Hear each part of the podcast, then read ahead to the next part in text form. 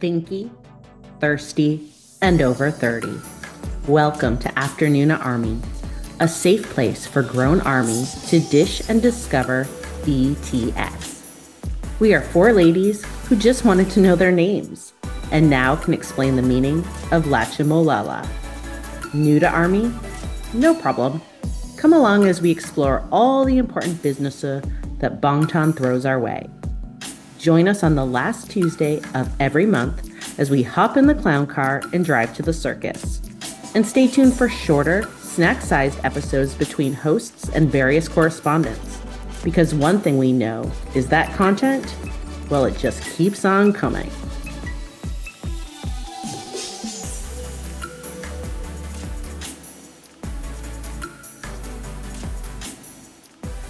All right. Hey, everybody. Hello. Hello. Hi. So today we have Megan, Lexi, and Alison, and me, Lia, here. And we're going to be unpacking the the D-Day tour as a whole, but really with a particular focus on that last three-day encore tour that was sprung on us um, at the end of the world tour about a month ago. So it's been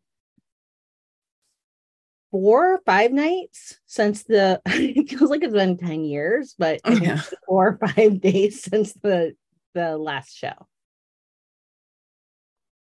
I mean, Yeah. if you count if you count content, it's been two years in Bangtown. If you count how much content we've gotten since Sunday morning to today. That's neither here nor there. We're here to talk about D-Day. I'm just saying it feels a lot. I'm Just so give a quick- tired. Why don't you just give a quick rundown before we get into it of some of the things that have just like bounced out since uh since the end of the show when he waved and walked away I can't remember the exact time, but for whatever reason, as it happened, like fate or whatever, Lee and I were both chatting on Instagram at the same time. And she said, Oh my God, is this real? And it was a letter that said, Hello, this is Big Hit Entertainment. And Yoongi ha- was going to, I can't remember how they word it, but it's like cancel his um His deferral. his referral um, and make arrangements to start the enlistment process. And we all were like, no. And so we had a collective like grieving, and there was a lot of talk. And we're like, obviously, we need to record. And then I don't even think it was 24 hours later that we got the. No, it was like four, it was four and a half hours later maybe Okay. Um, and it said layover by V. And we just got this like clip and we've got some pictures. It was almost like I felt like someone had like, and forgive me because I'm not trying to drag anybody, but like it's almost like someone at HYBE was like, hey, I'm just gonna go ahead and open the photo book and all the posters, and I'm gonna take pictures of those and then post those online because that's kind of what we got. Um, and then I think feel like it like spiraled from there. We got V content like every day. We got like a list of what was going to happen, and then it was like tomorrow morning you're getting a music video, um, and that was Tuesday because today is Thursday, and then yesterday we got the music video and like more pictures. I've also forgotten that we had to get the albums Oh, well, there was a mad dash to buy the albums. Yes. And there is a special edition Yeontan album, uh, album cover, which obviously I had to buy. I'm not even a dog person. I had to buy it. Um, so we did all that. And then yesterday was Wednesday and we got the music video. We got some more photos. Um, we woke up this morning. I woke up this morning and Weverse had dropped 23 photos from this. Oh, wait, let me back up. We also got three magazine covers that are coming at us. Three different magazine covers featuring the Kim Taehyung. Um, sorry, I just my mind's uh, all over the place. And so then we got the 23 photo drop this morning, and then I don't know what time was that. It was like one o'clock in the afternoon, maybe ish, two o'clock in the afternoon. We get this JK for CK ad, and I don't. Re- I blacked out. I don't remember anything after that. Pretty much. Anyone else? No, I I think- think you you covered it, but I think they're trying to bury us in Mhm. other things because the speed at which this came out is just has left me a reeling. I mean, that the this is big hit announcement came out less than 24 hours after the end of the first show, Less which than, is less than 12 very yeah, and that's very him, and I appreciate that. And I was surprised, but wholly not surprised when I thought about it for more than 20 seconds because that's just like very benchmarky. It's very much, I feel like, how he does things. He's thought, I'm going to do the last show, and then immediately this will happen. So I understood that and appreciated that, but I felt like I needed a bit of time. Um, and we didn't get that time. So maybe that's a good thing. Maybe it can help us um, through this Mhm. process that we now are going to have to go through uh, five more times. Um, so yeah.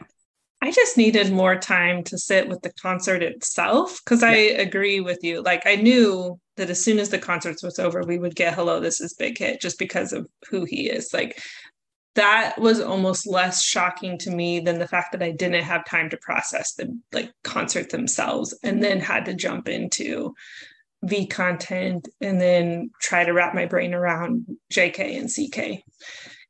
So I mean, I think we're we're sort of doing this backwards, and I don't know if that's the best way of doing it, but we can get to it or we can talk about it now. But the last concert um, was something else, and I think it was um, the level of emotion and um, from from uh, probably you. I don't want to speak for all of you, but for me certainly, and definitely from Yoongi, were very high. And um, I don't think I expected it to be that intense.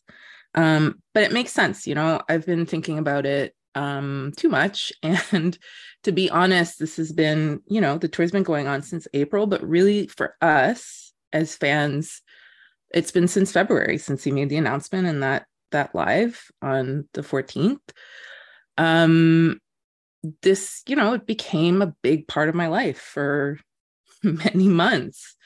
And so i'm sure it was a bigger part of his life.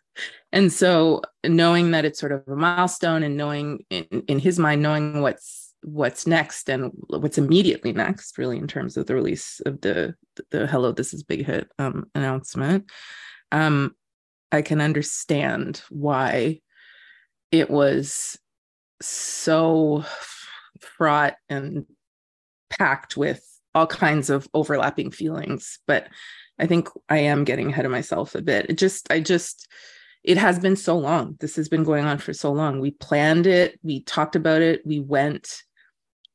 I mean, it's sort of like a chapter for me, at least for this year, that's that's closing at the same time so if we could i would like to segue like i think that was good i like the framing of like let's let's start where we're going to end but let's now go back to kind of like where this began and this was right was it on val it was on valentine's day i think it was actually on valentine's it was day. on valentine's day yeah it was february 14th um you know we got the weverse live suga sitting there and you know it's always a joy to watch him live because he looks like sometimes the screen has frozen and just intensely stares at the comments and doesn't even blink. And so he did kind of a lot of that. and Alison, like, do you do you remember watching this video or do you have any two cents to throw in on this moment for you? I just remember coming home from a walk or something. That can't be right. I wouldn't be walking outside in February. I came mm-hmm. home from something. I saw the Weverse announcement on Instagram and then immediately like jumped in with Tanya and was like, okay, how are we doing this? Let's go. Because I, I was actually with Lexi, right? Yeah, yeah, we were watching it together, sort of. I mean, very far apart, but together. I was at work. Don't tell anyone, and I was watching it in my cubicle, sort of out of the corner of my eye, just paying attention while I was working. And we were sort of talking back and forth about how he was being himself and whatever. And then he made his little um celebration noise. Yeah, his like raised arms and his little yay. And I was like, huh, I wonder wonder what he's talking about because I don't understand. And then immediately, Lia, you sent me the um the announcement their the official sort of poster for the first uh, few dates like Yeah. and I couldn't believe it yeah, I'm reliving that feeling of what that felt like because I watch lives. Usually I have the live open and I have a Twitter stream open to try to get like the snap the flashes of um, translations that you know folks who speak Korean are generously posting during the live. And so I tend to have like the screen small and then I'm like looking between a few of the translator accounts I watch. And yeah, we saw him go ah and then it was like almost instantaneously there was this poster and it was like is this real or is this a fan edit? Because at this point i have looked for things that are edits more than once. But it wasn't and i can still remember that feeling of like oh my god. I had to go to the bathroom in the stall to make noises because i didn't know what to do. I scared I, I scared my family understandably. Because my it was early. For me it was early. Yeah. so it Yeah, was yeah, like 7 the morning. in the morning. And i think lia your kids go to school earlier than mine. But here in my county the kids don't upper grade like uh, secondary school doesn't start until like 8 20 or something like that. So i mean i was they were getting up. I was getting things together. I was like putting lunches together and all this stuff. And i get the the text or the like instagram chat after because i was like what happened? It just like went away. And then i was like oh my god. And like i'm dramatic anyway but my kids were like what happened? Who died? Like what's going on? And i was like Suga's going on tour. And they were like oh god our mother's like never going to talk about anything else for the next year. And i was like you're right. But also and then it was like i had to put my life together to like go adult and get these kids to school when all i wanted to do was just sit and like chat with you guys. Like, was- i was like what am i going to do? What am i going to do? I wanted to run laps and jump out the window. And I am very um, private, generally speaking. Nobody at work knows anything about my inner life. And so it's not like I could tell anybody or do anything. Um, you know, ob- obviously I was talking to Lia, but there there was sort of nothing I can do. And I know by the time I got home, I had like a, a almost like a crazy look in my eyes like i think i scared my husband a bit i looked like a religious convert because i had i had had a chance to go to vegas and it was too complicated and i didn't go and um then festa happened and the announcement that we were wanted for the world tour did not happen and this felt like a chance like a second chance and but it also felt impossible i just never thought that they would do it that he would do it and i mean that's part of what I think has been so amazing about all this. And again, explains the level of emotion of the last show is that he pulled this off and so well. And um, yeah, did 28 dates alone. And there was a narrative and it was moving and there were bangers and there were guests and it was just I don't know. It was like he he pulled off uh, a miracle almost. It was amazing. so just a plug for some other podcasts um, you can listen to a few. We have how we got the tickets. I think it's called like well we did one called living the suite life because we ended up securing a suite in oakland. So we talked about that with the suite manager and sales. I think that's a fun conversation. Um, we talk about the concert that we attended together. And so there's other content that you know since this has been going on for some time it's wild how much it's how long like it's wild in some ways to have him be finishing the tour when our component of that tour we were the last of the US shows. Um and so you know it just it kept on going after that. And so yeah it just feels like in some ways very fresh and like it's been a long time for us in some ways. But i do invite anyone listening to go back and check out some of that previous content because i don't think for the interests of what we want to get through today we're probably going to unpack all of that again. Suffice it to say we had a really good time seeing Min Yoon Gi live. Yes.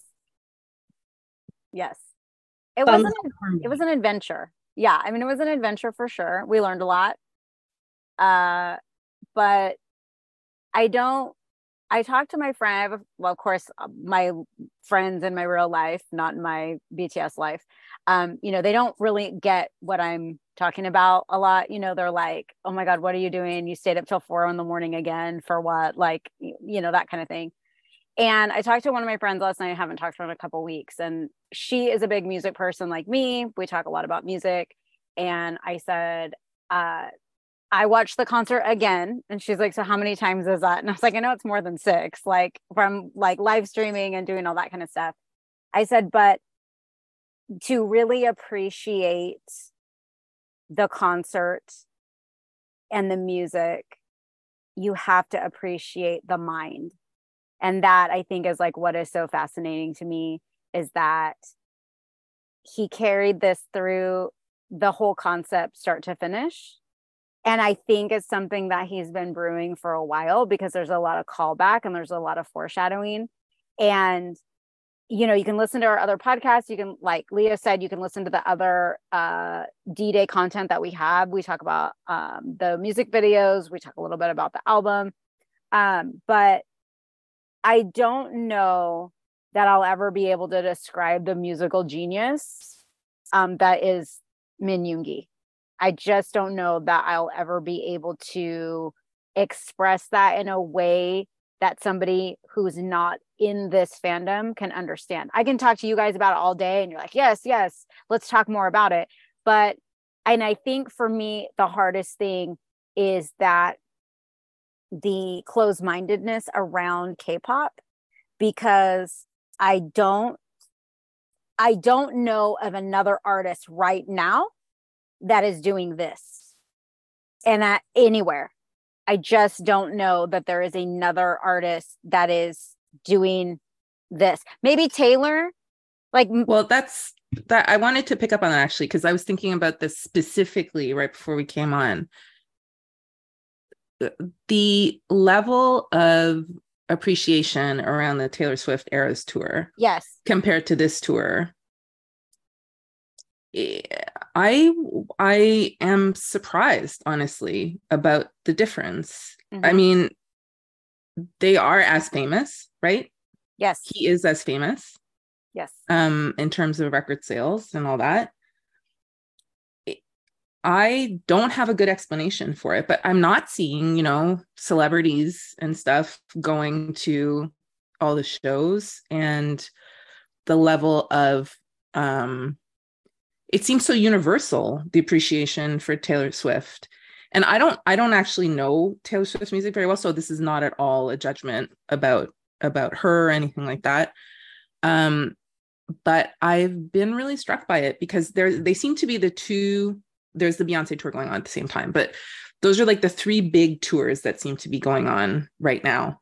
And the level of attention for eras has been so much higher in popular culture. And i have i have my suspicions about why that is but i don't want to think that that it's those reasons but i don't have any other explanation for it. I would like to take um, a few things beyond just um you know white preference. Um and so first, like the context being like, look, yeah, first it's in the West. Secondly, the site, like it's a full stadium tour, right? And so I would say that Miyugi has learned a lesson. I mean, I'm fine it was in an arena because yeah. after having seen BTS in stadiums before only, an arena actually felt like quite cozy. So it was lovely. But I mean, could he have sold a stadium? Honestly, yeah. And um, and then I think also kind of like overlaying into it. And this isn't to say that there's not like you know especially coming from like a US standpoint like you know just like all sorts of different like race things at work all the time. Um not to say that like the swifty fandom's racist by any stretch. That's not at no. all just saying that like you know when we're looking at like popular culture and like what the media might be focusing on as opposed to other things not the fans themselves. Um is also there was just a really big story with the ticketing itself. It became such a media story of like that Ticketmaster and the pricing and the journey to get the ticket. I mean, so I felt like going into that Eras tour, it had a lot of media build up just because it was such a story to get the tickets and what happened with the pricing and everything. So I feel like that kind of circus element every time it comes town everyone knows about the tickets with taylor swift so then people will tell that story you know kind of like rehash that again so think some of that is me i mean like i don't think that's like it and that's going to put a bow on it but i do want to just acknowledge i think that is also part of the narrative mm-hmm. not the whole narrative no no no but i think you're right about the media preference like if i think about you know the difference between you see Taylor Swift's tour covered in BuzzFeed, for example, there's no whisper or mention in BuzzFeed. You get it in Koreaboo and things like that. You know, it's just it's a different and I accept that, you know, it's not in English and this is the West, but I think they are as famous. I I do too. And for me, I'm a Swifty as well. Um I I love her music. I love her songwriting. I've been a fan of hers for a really long time. And um I think the difference for me is and like I love Taylor Swift. I love Yoongi. Um, for me, the difference is is that when she's on her Eras tour, she is doing a body of work that she's had, like her own body of work for all of her albums that she has put out. And he has the big body of work as well, if you count his work with BTS. But the yes, she has taken a concept to from start to finish, and he has also taken a concept from start to finish. But for me, with the amount that he packs into that like two hour show with the music videos and those you know con those that content and everything else it's just mind-blowing to me and i only say that because i wish that he had that same exposure as like Taylor or Harry Styles because um, I'm fans of both. I follow both. I'm right in there with all that that content and media too and not because I think that he needs it himself. Just I feel as a fan he deserves it. That's what I want. Like my I'm like I wish people could appreciate the mind of this musician, of this artist, the mind because it it just as we love Taylor's mind, we love Harry's mind, we love how they work. I wish that we could love how Yoongi's mind works as well, you know, because I think that uh it's just really beautiful and it the storytelling like everything i just i i don't know i probably will never shut up about it so i'm sorry like it's just i will talk about him forever I think that's something to add to it too. And this is again, like it's not like a pushback or like a well, actually, I think that like it's just got to be the acknowledgement that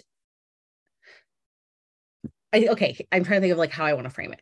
So part of it is yes, I agree with you. And I also want to say that seeing that he does, he's speaking a non dominant language for this country, what he has achieved is remarkable in that. And so, should it be more? Yes, like 100%. And it is fucking remarkable how much i mean k-pop as an industry as a whole but also just like this one solo tour that is rap that is like heavily language driven that you're watching in a language that like you know the vast majority of the audience is not understanding like as it's spoken they've either read the lyrics and like absorbed them or had to like do a lot of labor to get there. And so i just think that you know we are we are privileged with the fact that like the language that we're all speaking is considered to be like the language of the world even though it's not the language of the global majority right and so um so just given that i do want to just still like say that what he did here is amazing. And i think it could i think that when we see him again it wouldn't surprise me if it's just more. Although i'm like how much more can your it's also the question of like how much more can your body do? But then i'm like the shout out I want to give to Taylor, honestly, in all of this is this is a machine. Like, I mean, I do want to give a shout out to like, you know, you're out there holding that stage down night after night. Just you be it Beyonce, be it like just when you're when it's just yourself on tour. Plus, I'm sure there's all these people listening who are like, we're not even talking about like all like the just like smaller acts that are just like grinding all the time. Country music. We're not talking about country music. Well, I mean, not gross, actually. I'm sorry. I'm just taking the one song, the one song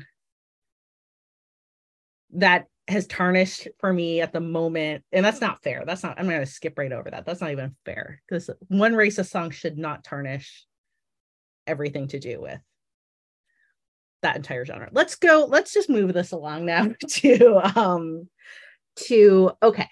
One question, just kind of like universally speaking of the tour, you know, we're saying he held down the tour himself, but he had guests along the way. So, without getting into the three members that made appearances, who is a guest that you saw a performance of that you want to talk about that just like stood out to you? So, Lexi? Halsey.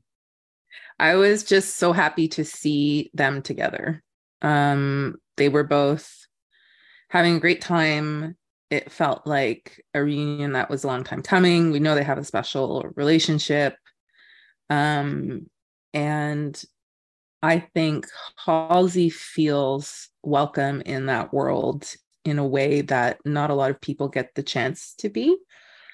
Um, and, you know, like they said, uh, I'm in your house tonight. Um, I think it was a lovely moment, and they just both seem so generally, genuinely thrilled to be together. And it's not a song we get to hear very often, too. I mean, obviously, I didn't see any of this officially, so I'm looking forward to whatever comes out of this, the multiple Bangtan bombs and um, DVDs and all the stuff that's going to come from it. But um, it just felt sort of like a, a bit of a homecoming for the two of them. So I was really, I was really happy to see that. Oh, and that she made this like really heartfelt uh, they made this really heartfelt post the next day on on Instagram and he just took that right down a notch by yeah. saying that they weren't the same age so typical. Anytime there's a little emotion tries to diffuse it just a little bit. Yeah. Anyone else have a performance that like jump i mean there weren't many but you know. He was so uh, selective i think would be a good of who he allowed on that stage with him. And um halsey for sure. Also maybe not a guest appearance but el capitan the last three shows i'm going to count as a guest appearance because we get him on like the main stage and he was by far the best guest we got look i want to say that i try to have compersion I try to be happy for people when they've experienced something. Like I try to be happy, like, oh, Newark, you had Jimin, you know, Seoul, Jimin, great. Happy for you. The fact that we had El Capitan working in the soundboard in Oakland is cool. We were so close to him, so close. The fact that he was not up at the DJ table on the concert makes me sad. with his glittery hair. He was. Oh uh, we love him. Yeah. I think we could do a whole pod just on El Capitan. Honestly, I think we should. We, we're getting there. Yeah. Yeah, we totally should because the like club music remix of D Day is like, let's make like put it out, cut it on its own album. I'll buy it. Are there L Cap photo cards? Like, let's go. Like, I'm ready for it. The other thing I was to mention I don't know that they're special guests, but his band was amazing. His backing band, I love each and every one of them. I think they're amazing. I love that, like, a few shows in, they finally were like, oh, okay, like people are coming dressed up and they're bringing like this little stuffed animal brown thing. And they're like, there's photo cards because very shortly when he start, like, it was like two or three shows in, he starts introducing his band members and one of them has a photo card or one of them has like a picture on their phone and then one of them has an ipad and one of them has an army bomb and it just it just really like blossomed from there and you can tell that Yoongi appreciates them and then they just give that appreciation right? Like they love each other. It's like a huge love fest.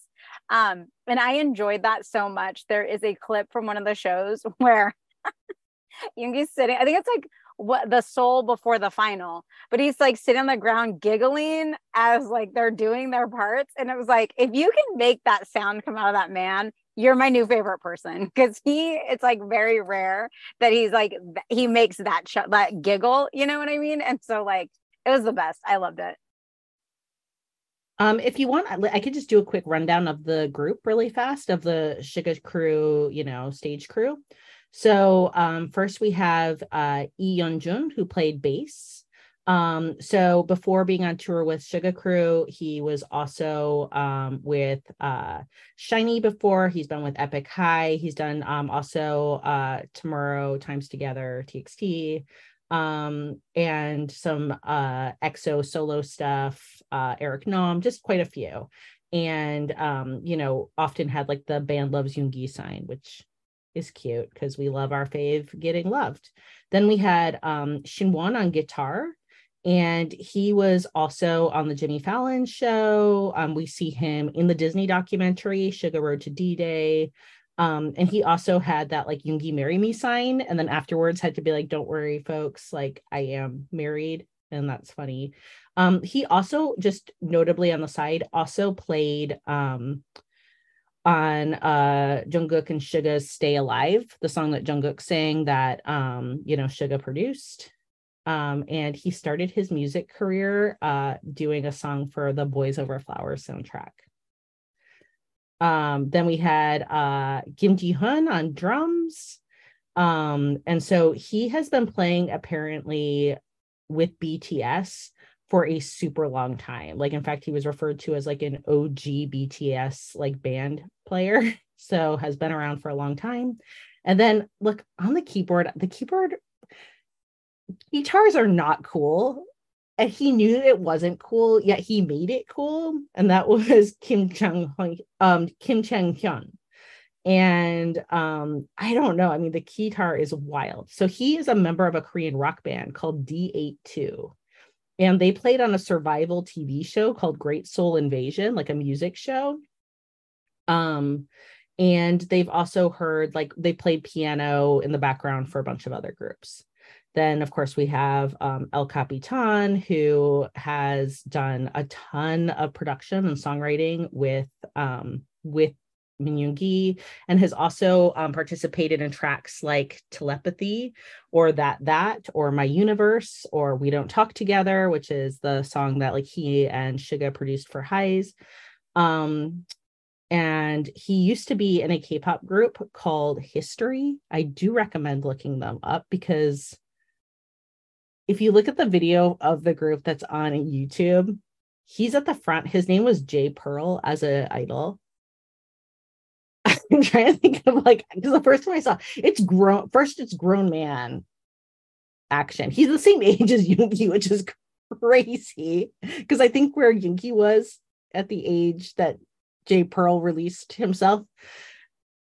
We watched it all together during the D-Day show. And at some point towards the end, when the shirts come off, Lexi was like, he has a turtle on the front of him. Like it looks like he has like a tortoise strapped to him.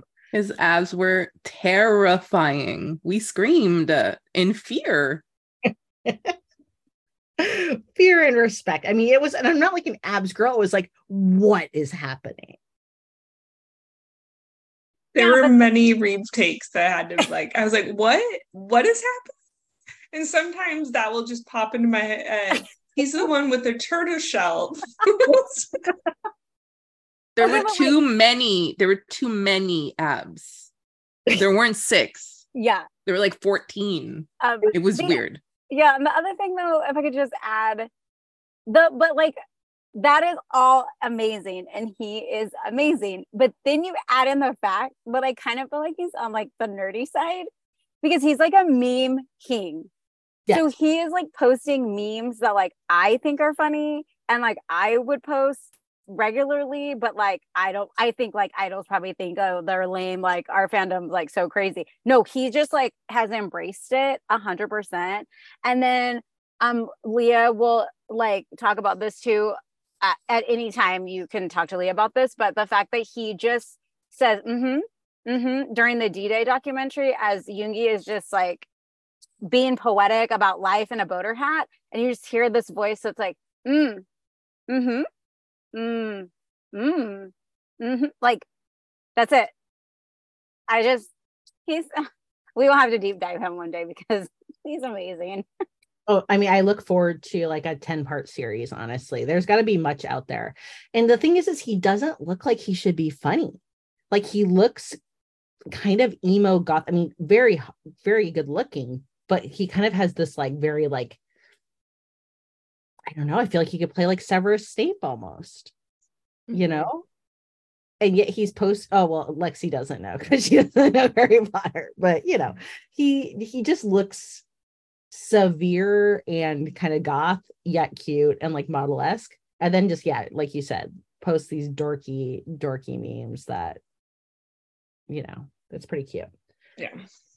Um and then during the um show itself um the final encore there were some people that you know what i think we should be i think we're to be talking about a lot of producers and contributors like now especially that we're moving more into enlistment. We want to be kind of like unpacking the bts universe and we'll have time in the future.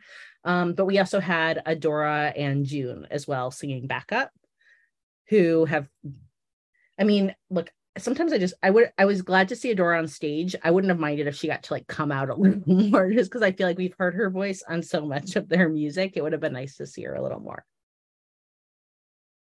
you, you know i'm an adora evangelist and i agree. I think she I, I, was really glad to see her there and to you know have her mentioned and he plugged her album and stuff. So that was that was really good. But um i think especially when she was still with big hit which she's not anymore as a producer she was really really instrumental in their work. So um yeah i think we should at some point sort of talk about the team behind behind the the the gentleman at some point so we've got a couple that I know. I mean, there's quite a few folks that would be interesting, but yeah, I know for sure that like Pdogg, El Capitan, Adora, Supreme Boy, Supreme Boy, um, and more. But like those are the ones that I have like at this point probably like the most curiosity about.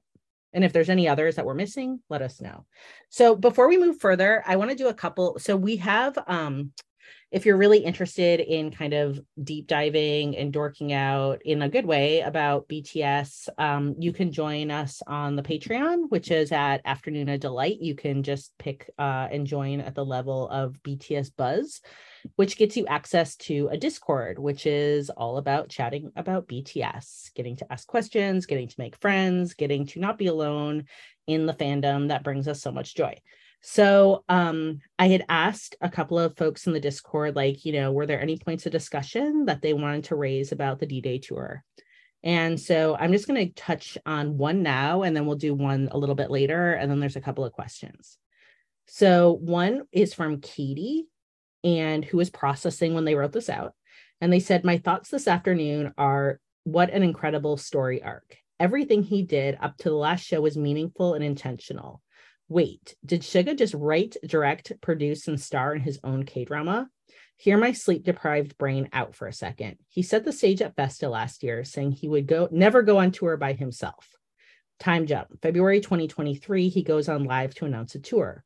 March, April announces and drops an album that is clearly a journey for him. His documentary, The Tattoo Secret, the radio shows Suchwita, all where he slowly talks more about the past and reveals more about himself. Then concerts where there's a clear story being told. Not much for conflict, except him getting sick on the tour, the tension of his last song, The Last, and walking out. But maybe it is more of a slice of life internal conflict drama than an external conflict. Then he nails the last episode, brings back all the characters to show where they are, and tied up his loose end and has an HEA. so that was a fun take.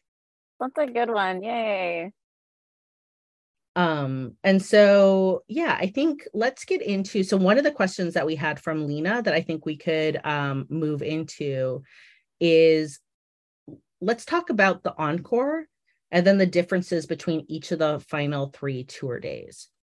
So who here was watching the end of the world tour just like okay so i see a hand up for lexi i see a hand up for allison. Megan was that a yes or a no for you watching the last night of the world tour? Oh i did watch the last night. Yeah i wa- i watched nights two and three. I did not watch the first one.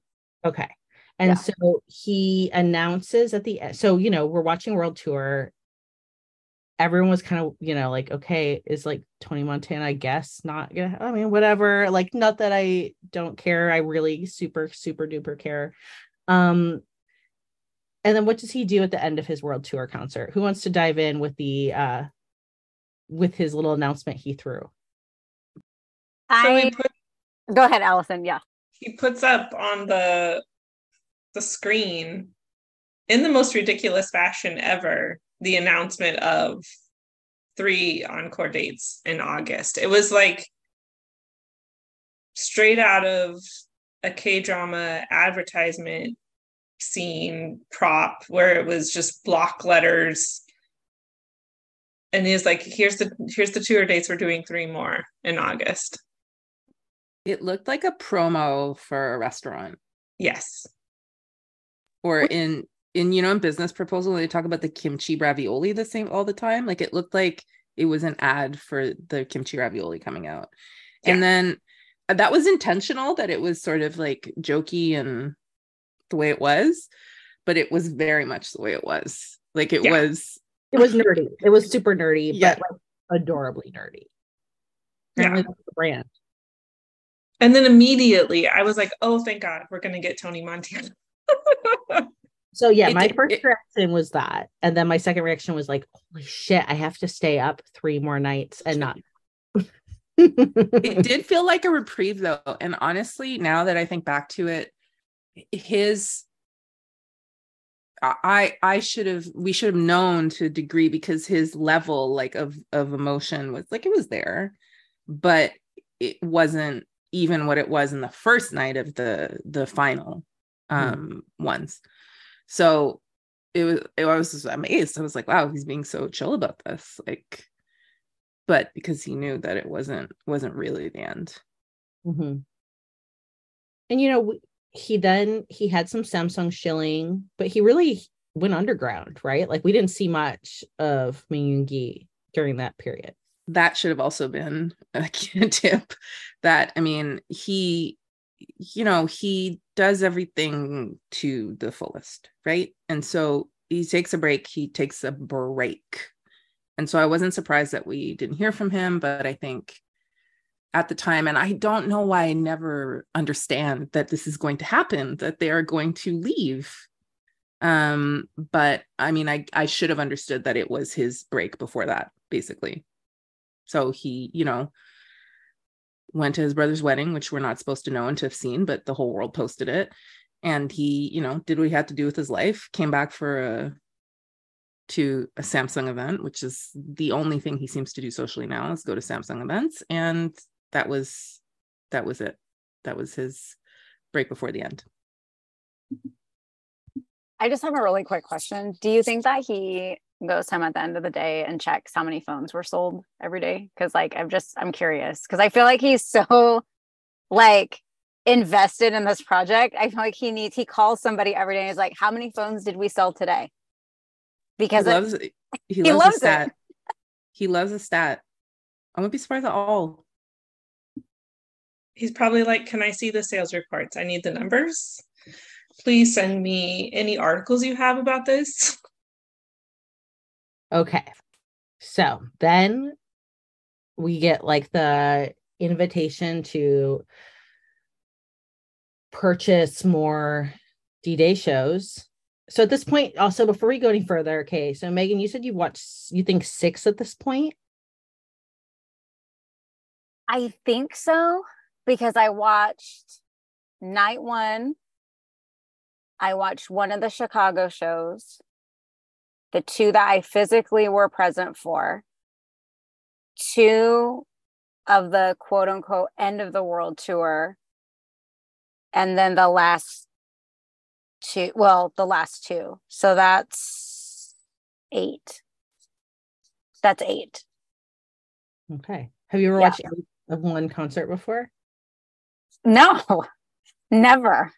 Ne- even if it was on DVD, like never. I will say that one year, one summer, I saw Blink 182. I believe it was the summer of 1997. And I saw them three times between May and October. And each time they played the same set, different venue, same set. So maybe like that was three. not the production this was in any way. Literally three guys in cargo pants. All those other times. This was something completely different. And no, I've never experienced that before. And let me say that I would probably, if someone told me I've seen the same show eight times, I would be like, why?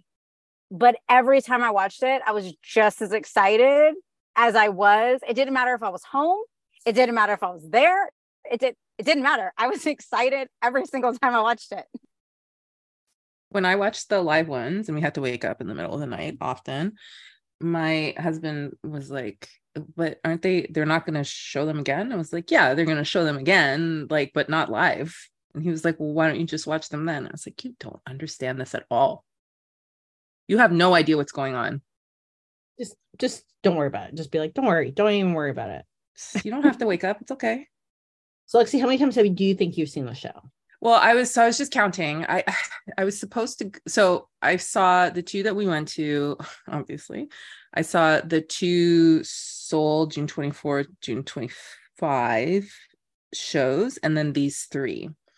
I was supposed to go to one in Chicago. I couldn't go. And I was supposed to go to the live or the cinema uh, Japan show. Um, and I couldn't go. I didn't end up going to both of those for cat reasons. But um, so yeah, so I saw it um seven times. I was supposed to see it nine times, and that makes me sound um de- let's say devoted let's put in a positive light and say devoted which i am allison um eight so the two the june 24th june 25th the three that just happened two in oakland the concert like in the theater yeah and will i be waking up because the next one is tomorrow right the replay at 5 a.m. Central Time. I'll be waking up to watch it before going to work. So, yeah, and I will watch. I'm this is a real test of my love for my best friends of 20 years because we're hanging out. We've had these plans for over a year because Red, White, and Royal Blue comes out tomorrow on Amazon Prime. Ooh, I love that.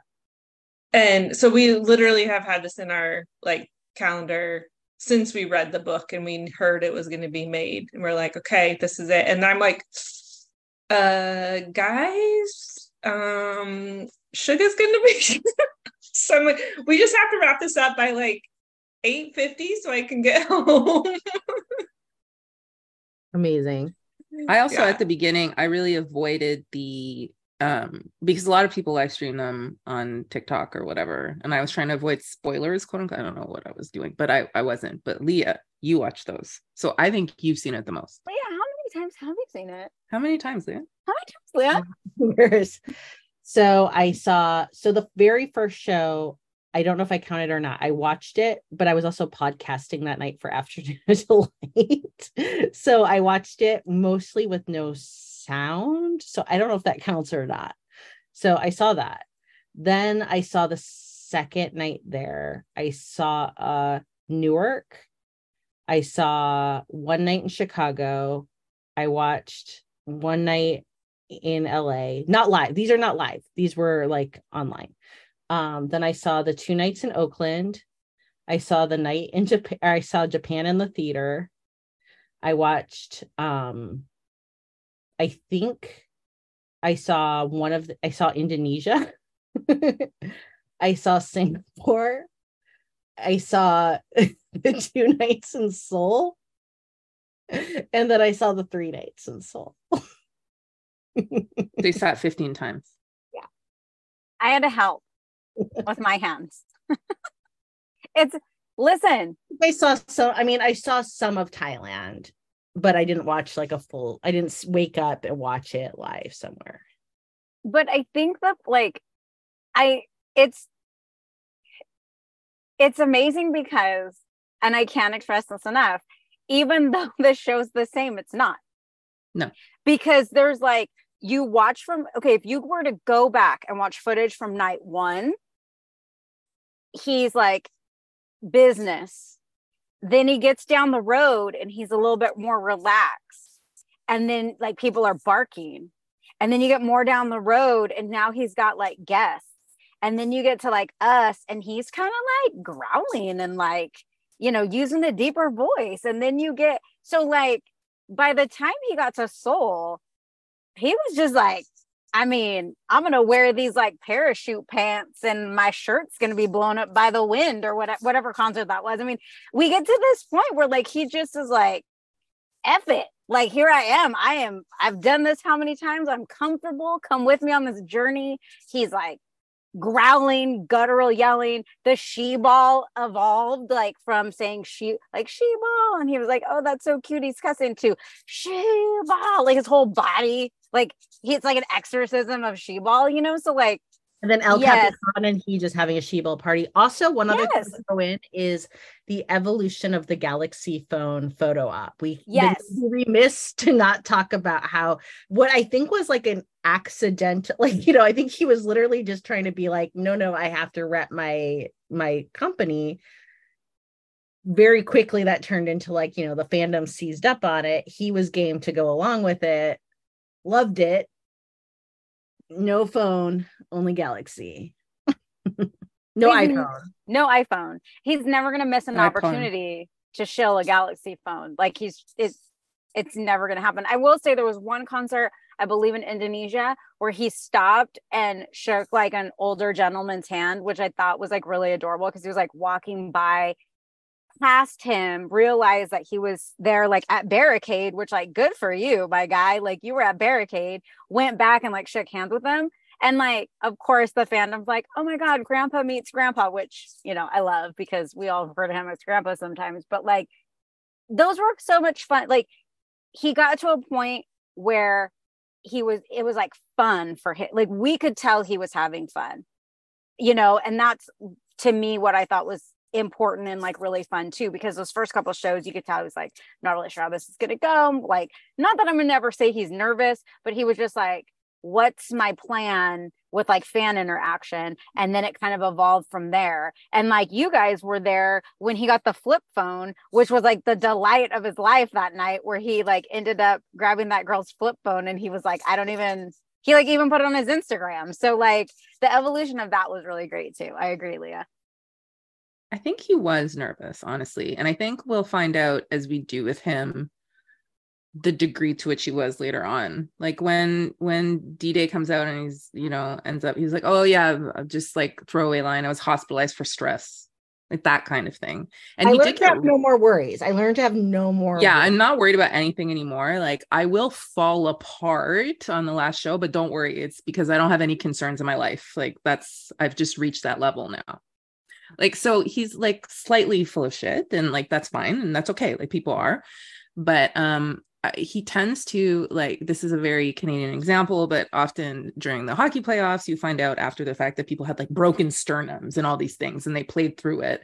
Like we'll find out stuff like that about him. He did get sick too. Yeah, that's, I wanted um, to briefly on the sickness. Yeah, um, because I think you know again when we talk when we finish up and get to the encores that we keep saying we're going to like get to and how he came out at the very end of the last night like really he does love to tick that box right he loves to have a box to tick and one of his boxes that he ticked was at the end of every kind of like segment of show he would come on um and do a live to kind of be like thank you for like the New York, New Jersey, East Coast. Thank you for California. You know, he kind of loops in some of the places like, you know, Oakland and LA were looped in together, whatever, whatever he did not do Japan because he was likely not well, like at all.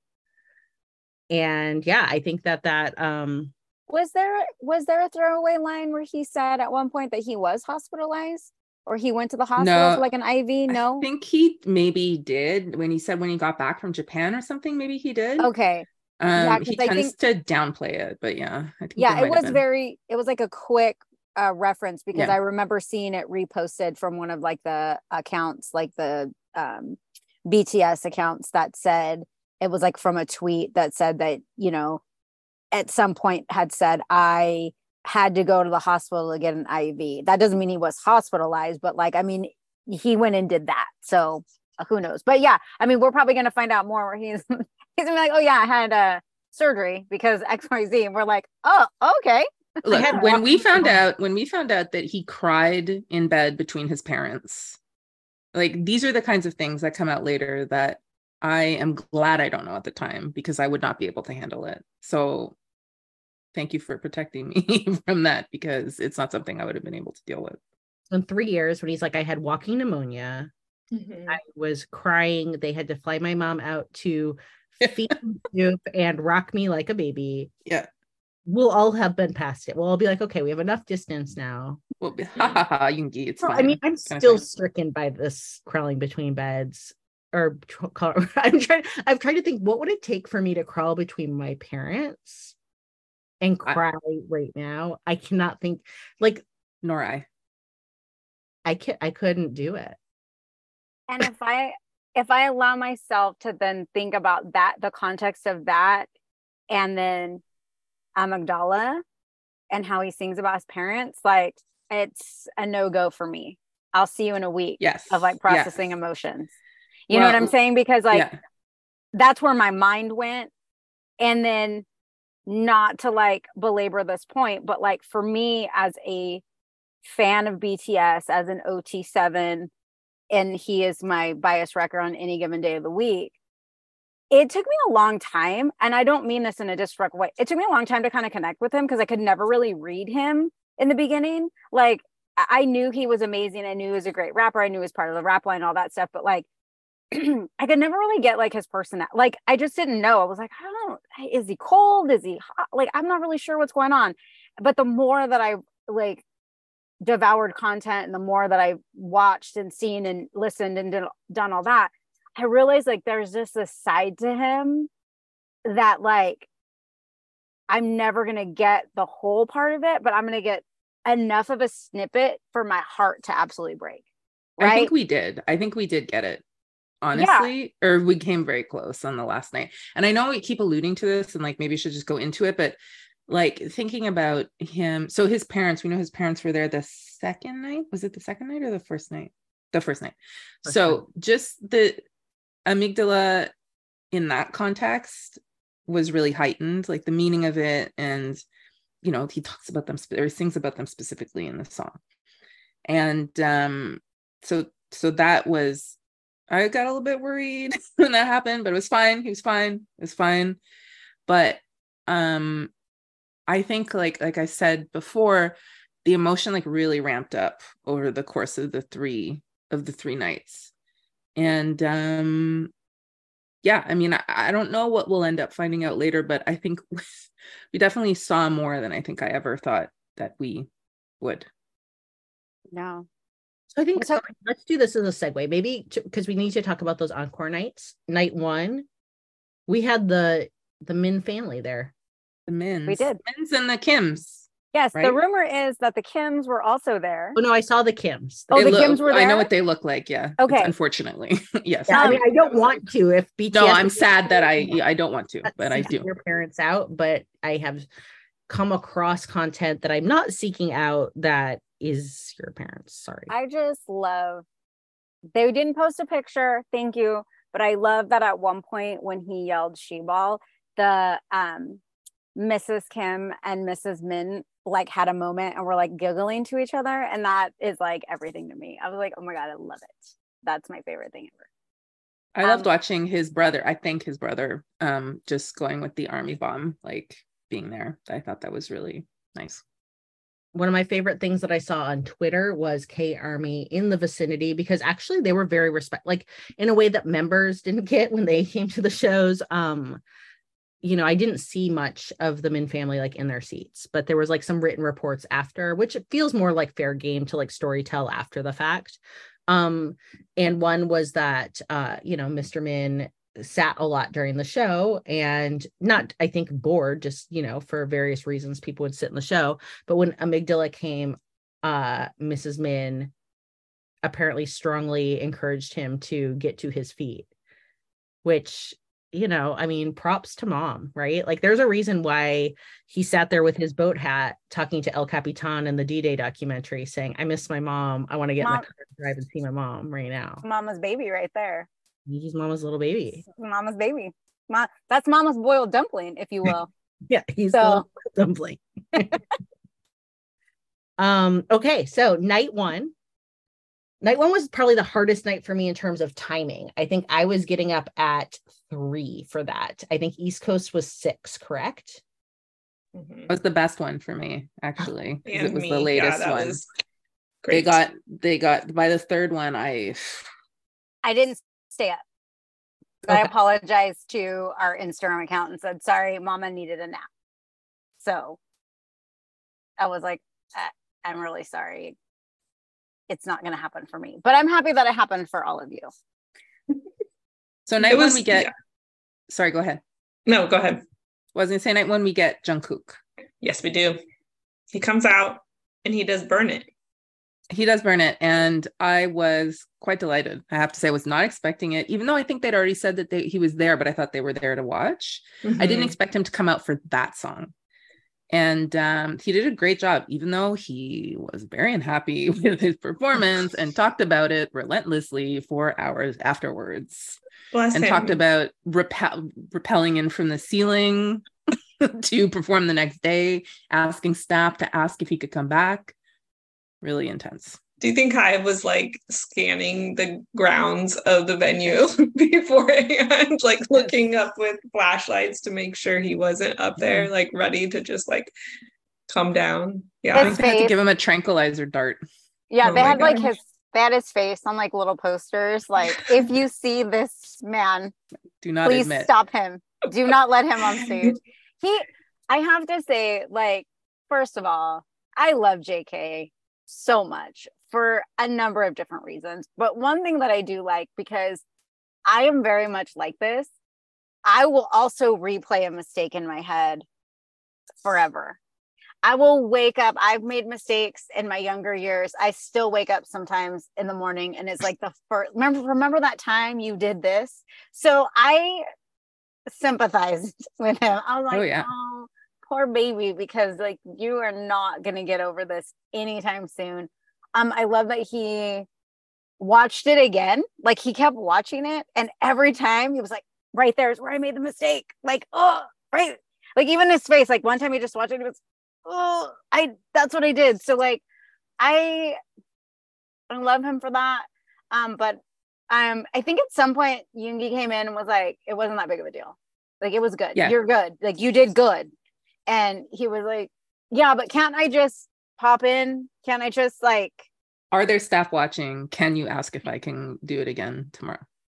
I actually expected at some point he would come back because it felt okay. so heartfelt that I was thinking the last day that like when Burnett, like I was expecting him to come back. Oh, he was asking for real if he could come back. I mhm. have no doubts about that. I mean, that's just what he's like.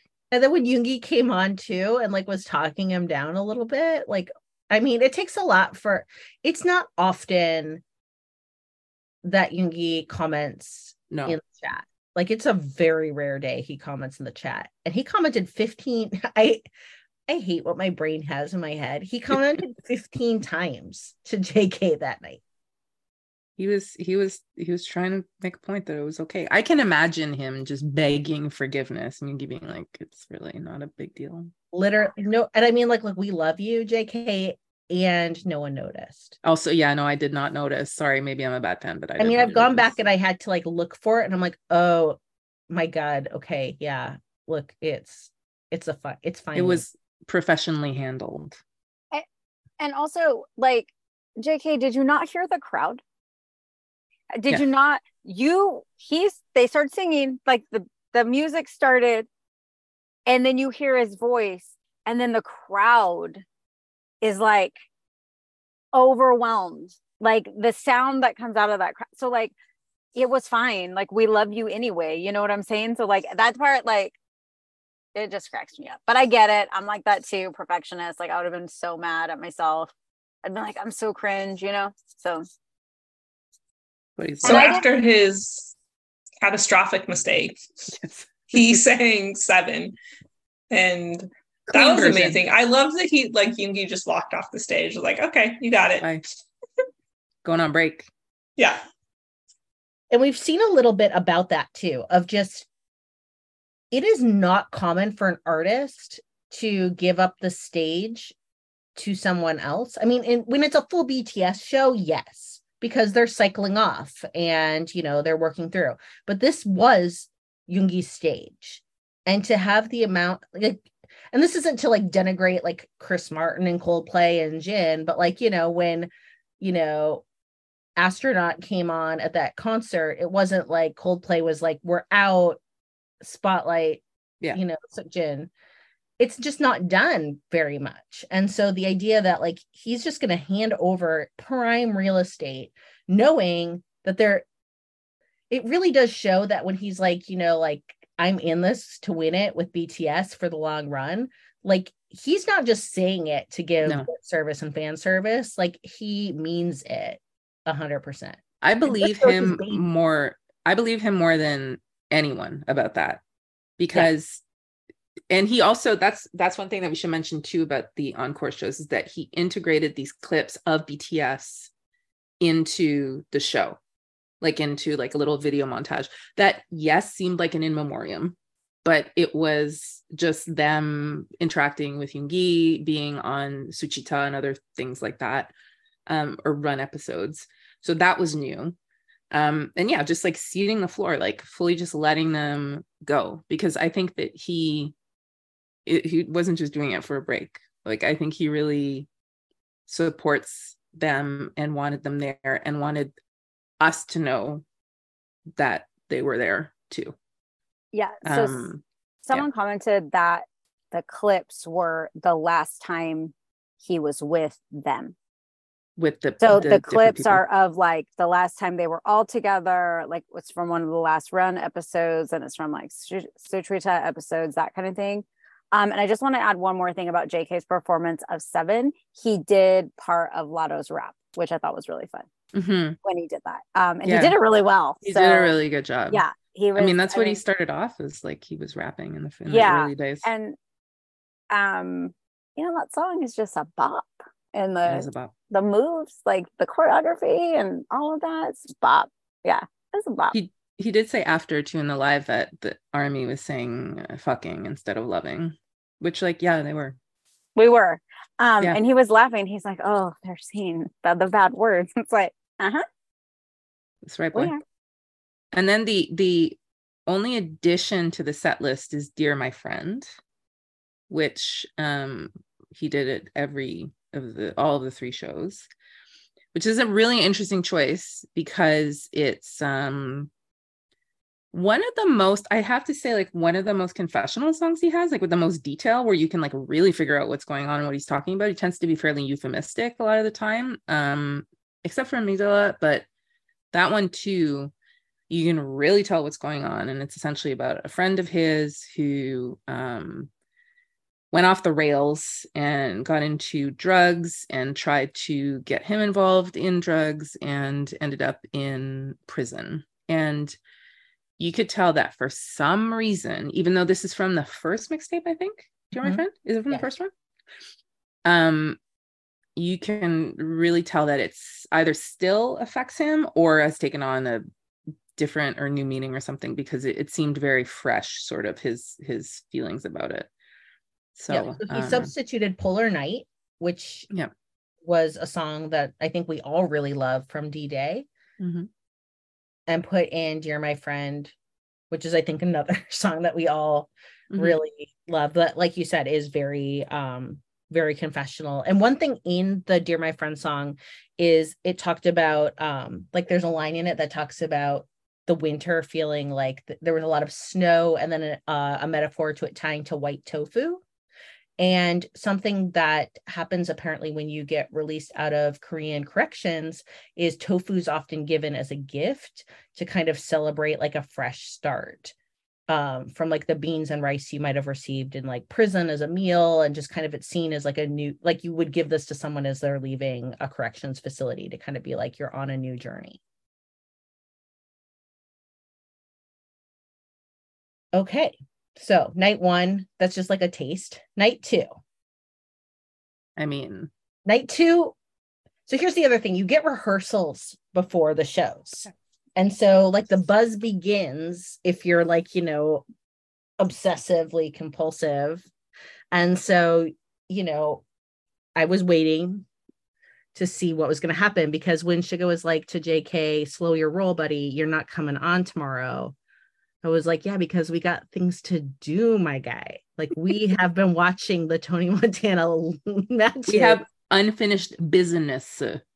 Big business uh, waiting. And we've I've been looking at those stupid matches for 15 shows. Fucking matches. it is time. And so yes, all of a sudden the fans heard both oh, Tony Montana and like crazy playing from the dome during rehearsal. So my confidence went from like a 93% to like, okay, I'm a solid 100. Like, this is happening tonight. So, what is it about Tony Montana? Like, why this? Like, what is what is this for you all? Okay, I'll go first. um so for me partly um it's the background on the song that um Yoongi wrote it for him and for Jimin and then Jimin didn't feel like it was a fit because of the lyrics. And he complained to Namjoon about it instead of complaining to or speaking to Yoongi about it and Yoongi got very upset. And so there's this history there about how it was fraught and he didn't feel like he fit the sort of more rapper slash gangster, and I can say gangster in this context of Tony Montana. Is this role. a song you would have written for Park Jimin? No, but I trust Yoongi's instincts. I was just gonna say. Um, like, I, I, I also was a. Sh- I mean, I can I can empathize. Oh, absolutely. And let me tell you something. If any other man wanted to speak to me about Scarface, I would tell him to get the fuck out of my house. Okay. I'm not interested in that. I don't want to see posters. I don't want to know about it. Is not someone to look up to. Okay. But I'll, I'll allow it in this case. But so I love the history of it. I love how fraud it is. I love how much Jimin has come to love it and how it's such a fan favorite because there is no there's no subunits like that in that way, or that that subunit has not existed besides that, right? And it is such a weird fit for Jimin, but he totally makes it work. And um, you know, even BTS makes fun of it. They say irreplaceable and they talk about it, they make jokes about it. It's just become such part of the lore to a degree. So it felt like, again, like a culmination of something, like all these years in the making, finally it happens and we see it. And especially because we got, he teased us constantly with it. So we thought it was going to happen so much longer ago to the point that Jimin was like, stop saying it because people are disappointed that it did not happen. Well, this was this is it too. I just think there is part of it that like he so they did this the third muster, I believe. So seven years ago. 2016. Um, okay. Um and so at Suchwita, he brings up as he's like kind of looking like he does like a, also like a weird head thing. He kind of like looks up like a little bit like he's such a grandpa, and he's kind of like, "You need to come on my stage and do Tony Montana." And then Jimin does like a full office, like look at the camera, like this bitch, what? and I mean, it's probably because like this has been planned, this is all happening, but now we have like instead of like a surprise show, we've got like Yoongi loves to get his views and do his thing. And so he like starts to chill it. Yeah. Then we had the famous Yoonmin Live that was at Newark, which is the first Jimin Yoongi live in like since they were doing like video. The first one. The the others were just the like diary things. Yeah. So this is the first like live, yeah, before, since the diaries. And yeah, in that one, Jimin is like, you know, Yoongi brings up Tony Montana again, and that's when Jimin's like, dude, people like were expecting this and you need to stop so yeah we just waited and waited not knowing not knowing when i think it was a very good choice not to do it the last night i don't think that that was like the time Of, like it felt like i understood why it was the penultimate night because we were still kind of in like party like the penultimate night felt like party mode you know? Like we kicked it off nice with the family there with jk there it's good feels then the second night was kind of like yeah. Woohoo like middle you know it's middle it's fun like we're not the very first we're not the end. The she balls got louder the uh-huh. thrust was bigger yeah like it was it was really we were reaching like you're saying like it was party time yeah for sure so any thoughts on Jimin? First, I just want to say one and then I'll turn it over and I will stop talking. That night he wore his Haegeum outfit. Big props to the Haegeum outfit. But then we got the like crazy outfit. So we got like Haegeum meets meet like music video like Haegeum meets like crazy Jimin. and I mean that's a that's a sight. It's a sight. It, I mean it was and for me personally, Tony Montana was like, I feel like it was a gift because that all happened before I was in the fandom. And that, like you guys were saying, is like fandom lore. And it's not something I ever thought I was going to see. Um, and so to me, like I've said, you guys have heard me say on this podcast, it's not my fault that I want it. It's his fault that I want it because I would have never asked for it if you wouldn't have like dangled it in my face, right? Like I would have not been like, I want you to play this. And you, I would not have demanded this song, except you kept teasing that you were going to do this song. Um, and so I think that again, Yoongi is so in tune to BTS as a group and uh, and like the fandom as a whole, like Army, that like this was like the gift to Army. Um, these last, you know, as he's closing out this show. Um, and so I, I gasped. I was in bed watching it on a live stream and I gasped. I'm surprised my family didn't get like wake. My daughter was sleeping in my bed with me and I was like, I looked at her like, I'm sorry. Like, I hope I don't wake you up because this is amazing. It was so fun because I had just seen the 2016 performance not too long ago. Tanya and I watched it. And the difference between 2006, 2016 Yoongi and Jimin doing Tony Montana and 2023 Yoongi and Jimin doing Tony Montana was amazing. They don't even look at each other on the stage in 2016. They're it's a it's a big big stage. They're on completely opposite sides. They're not even looking at each other. It's amazing. You should go watch it. And then this time they're just like very excited about being there and yeah, the energy was incredible.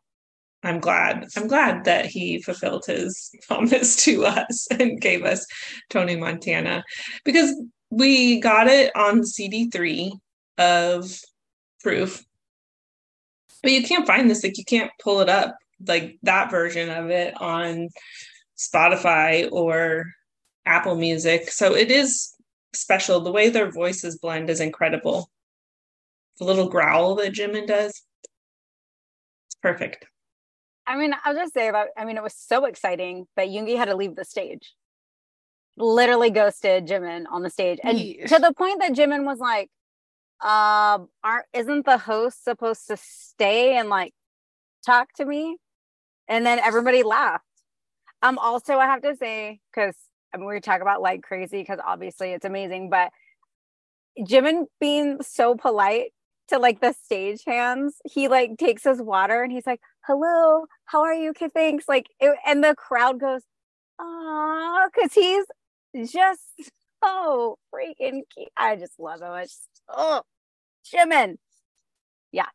So Jimin also Jimin also um talked about Yoongi quite a bit, like at the top when he when he started. Like he was of and I don't I don't blame Jungkook or Namjoon at all. It's just it's it's Jimin's thing as well. Like I'm not surprised at all, but he really sort of made a point of, you know, making fun of him as he would, but then also giving him credit and and um it was nice. It was nice to to see him and just sort of he was being so informal and chatty in this like huge silent arena. Everybody was just wrapped with attention because he has that top notch star quality. He's amazing. And it was, I was horizontal because it was, you know, five o'clock in the morning or something. And then I heard the strains, the don don don of Tony Montana start. And I just sat up, like my body reacted before my mind did. it's like, it's here, it's happening.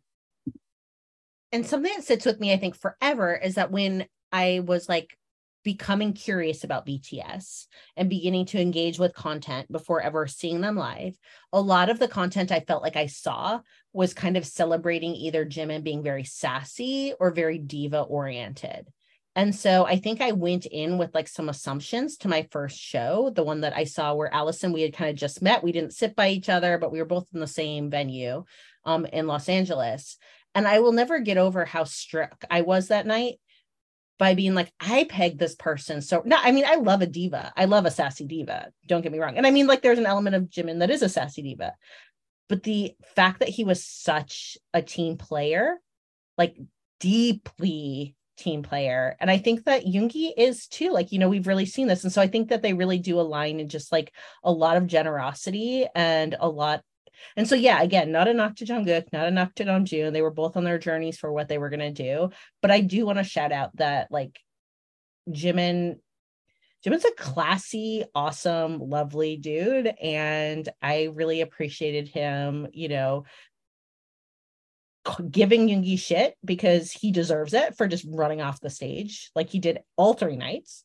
And he also, I was just glad to see him get praised because I I can't praise this man enough for the show he's done.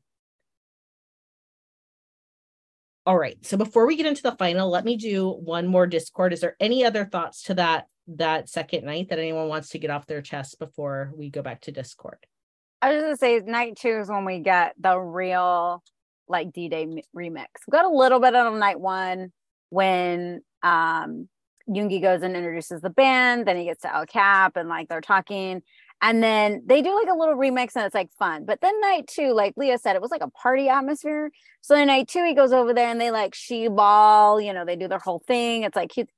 And then like get into it. And I like start mixing and remixing the song. And it's got like some house beats to it. And then like Yoongi's like, yeah, yeah, yeah. And then like the at that point, the crowd is just like, well, yes to this. Amen to this. And that was a point at which I was like, they're gonna have to cut that. That they're gonna have to remix that song. He's gonna have to remix that song and put it somewhere because that fandom's just gonna go crazy at this point because there's no turning back, you know? I mean, look, let's just buy D Day, the album live. I that's got to be coming, right? Like it's got to be coming.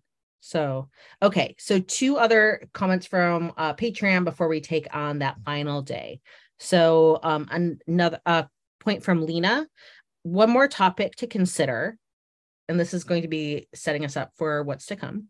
On Twitter, several prominent army accounts mentioned that fans should not be sharing photos of Yoongi crying. Meanwhile, many people did, mostly with good intentions. I think the code of conduct of not sharing those photos is the better path. He was being completely vulnerable with the audience. And while that can be shared with the world, it doesn't mean it should. As a new army, I'm not sure how to help enforce the norm, though. So we can tackle that in a little bit. And then the other thing was from um, Cece, and that was praise for the drama of the staging and the story of the concerts themselves. I mean, the whole construction of the concert, telling a distinct story from start to finish with the videos, choreography, how he came and left the stage, moved around the space, the drama of the stage itself rising into the roof and shrinking. This was not a K pop concert, it was a dramatic story set to music plus the fact that it was a physical feat pulled off by a single performer with the occasional surprises, masterful and something that few, if any others, could equal. Are you okay, Lexi? Yeah, um, but let's start by not talking about that so that I can actually still talk. Um, I just want to say for night three, before we get into whatever we get into, um, I wanted to talk about um, Namjoon's song because um, I was very surprised by it. I, I was expecting an Indigo song, and we got a new song, which is fine and really exciting. But it was such a quiet song.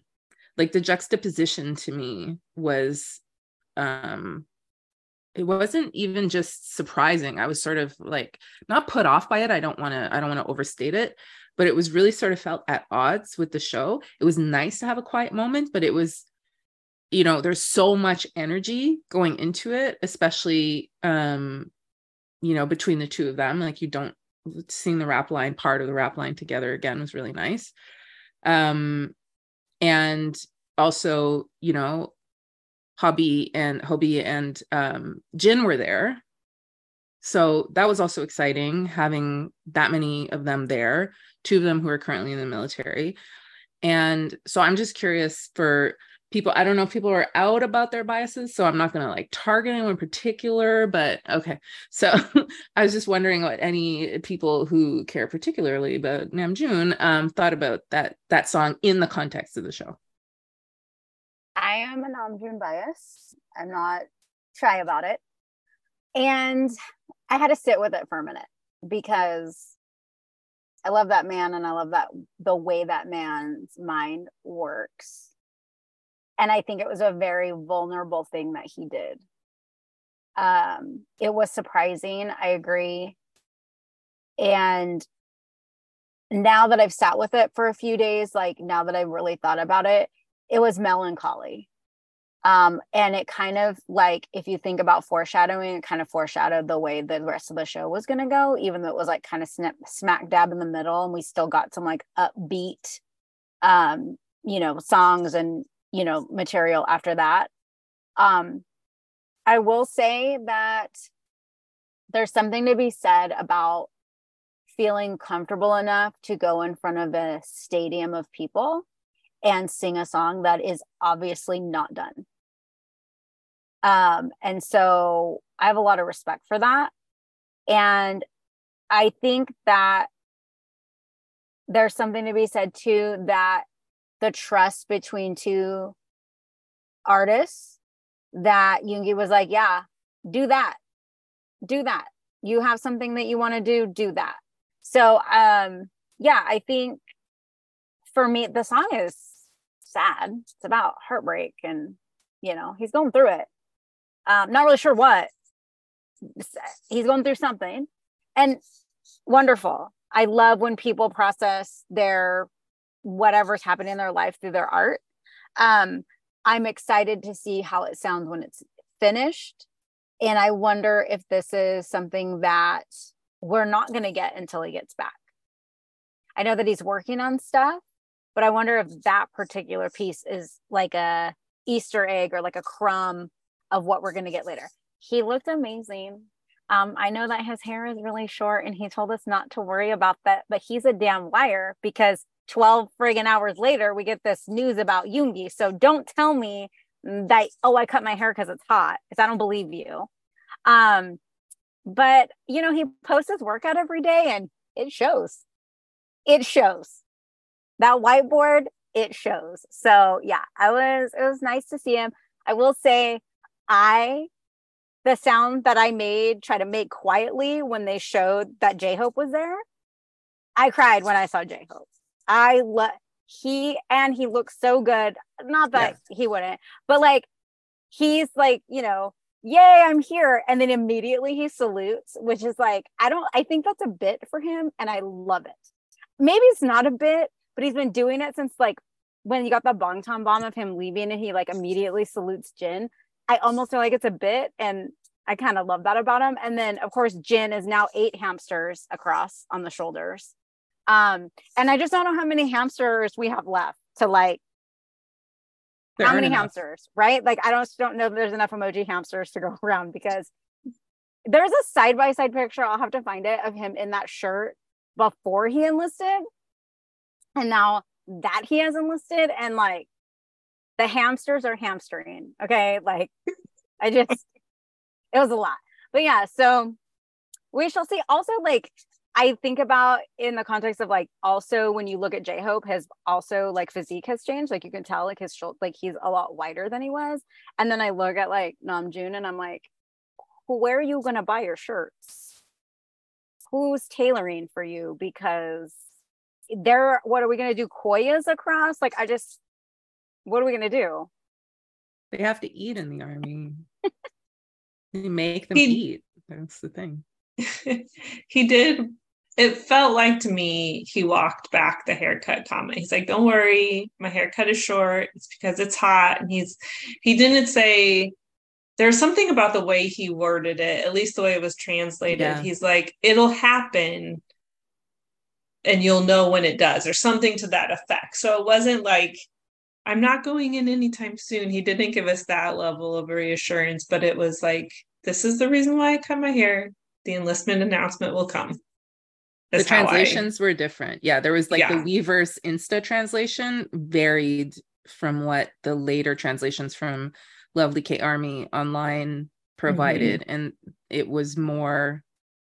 He was less dismissive of it in the the the after the fact translations. Mhm. I felt like I started. It was I so good. it was it was just it was so nice seeing them there It's- too. I I started crying at Jin. That was when I realized Jin was there. That was it for me. I was like, I just wasn't expecting it. Um, and to see him with the army bomb, and when the fan chant was happening, mouthing the names. I should probably stop here, but it was it was that got me going right away because it was just I just really did not expect both of them to to be there, and it was a delight. Yeah, and I, I always say that I hope that they understand like the fan appreciation for them. Like I always hope that they know deep down inside. I mean, yes, they sell a lot of albums, they move a lot of units, they, you know, do all these things, but at the end of the day, like we truly do care about them and who they are. And so I was equally moved, but also glad that especially Jin got to hear the fan chant. He went first. And a lot of life has happened since he entered the military. Do you know what I'm saying? Like we have we've gone through so many cycles of things, we've done so many things, and he's missed all of those things. You know what I'm saying? Like he's missed this big thing, he's missed this big thing, he's missed this big thing. So like for me, for him to be in that place sitting with his members watching this concert and then hearing the fan chant that was created to show the appreciation like hey we're still here we are waiting for you. We are waiting for all of you. So do what you got to do because we're here. We're not going anywhere. And that i really appreciate that. I was glad that j-hope got to hear it too. J-hope did get a little bit longer. He did get to see more of the things as they came about. But you know like even jin's suchwita episode he said they recorded that before he went and then he asked that it not get played until it was warm again. He has missed all of that so for him to sit there and like mouth it and have the army bomb and sit there and enjoy it that was so it was heartwarming. It it like was all the feels. And then that led into all the other feels that we're about to talk about. So who wants to start us off? So it started to i mean there were there was emotion burbling away right like there were times we saw the burbles alison do you want to speak to some So I got it was three o'clock in the morning, my time, night three. And I was online waiting for the show to start. And then my best friend was on Instagram randomly. I'm like, what are you doing up? It is three o'clock. And she's like, oh, just can't sleep. She's like, what are you doing up? And so I showed her the picture of like Yoongi on stage. And at this point, it was 20 minutes in. And I texted her, I was like, I'm already crying because he's crying. He started 20 minutes in, got it back together, did the middle part of the show, and then it was, and that's like, I cried at 20 minutes. I cried at Hobi and Jin, and then I was like, I didn't cry anymore because I was like, I have to, I have to keep it together. yeah i noticed the burble start. I didn't cry. I was kind of in like a disasso i mean i was when i say i'm tired that doesn't mean i wasn't present. It's just that like you know there's some like you go into like at some point like a protective disassociative state and i think i was there. Then we then with snooze we really start to go like we really start to lean into the feels. I hung on through snooze and as snooze was ending i was like because I'd been really present watching, I was like, oh my God, we have to get through Dear My Friend and Amygdala. I was like, what what's gonna happen? During Dear My Friend, I mean, like, look, I don't want to like belabor it. He was emotional. He had feelings. I think that what those feelings are, you know, he knows what those feelings were. What I can say I observed was like many different feelings. It wasn't like it was like a feeling, it was just like all feelings. And so rather than try to analyze like what they were, I think what I could say is that I have always liked him as my bias since like I kind of aligned with him because the compartmentalization feels very relatable to me and like I live my life very compartmentalized in many ways.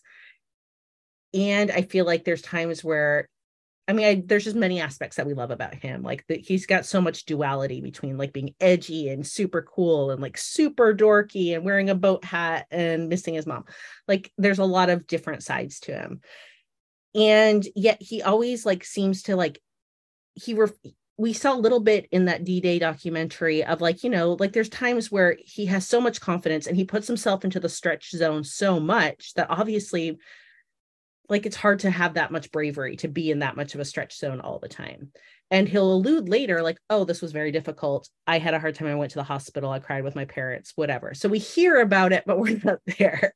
I felt like that night he basically lost all the barriers that we would more like we would put up between ourselves as human beings to function in the world to have like some safety to like hide our little protective underbellies from each other and exist. I felt like all of that stripped away and i felt like he had no more armor. And then as a fan even watching on a computer in the united states i then had no armor and i felt like i was having this like human to human connection and being aware that he was having that with millions of people and how extraordinary that is and how much that's just not a thing that we do as homo sapiens in this world. You know like it's a very vulnerable state to be in I've watched a lot of concerts. I've watched them online. I've watched them in person. I'm a music person. I've seen a lot of like end of the road shows. You know what I'm saying? Like this, they're gonna retire. They don't like. I'm not saying BTS is doing that, but you know, there's been like this is our tour that we're doing, and it's our farewell tour, or whatever, and they're gonna go do whatever they're gonna do after. And I don't know that I've ever seen an artist display this much emotion on stage and continue to display it. And that's the part that really struck me. That's the part, like my husband asked me the next day, Hey, how was the concert? He knew I was staying up for it. And I said, You know, I have never experienced something that in my life. He cried like the last half of this concert. And like, like the, he, his body was shaking, like he was sobbing. Um, and it was such an experience that it not that it surprised me. What surprised me was that he allowed himself to continue to be in that state of emotion. And to me, that is a gift as a fan, but it is also a testament to the like the kind of artist that he is. Because to me, this felt very much when they say leave it on the stage, he left that shit on the stage. He went out there, he gave the performance of a fucking lifetime, and then he walked.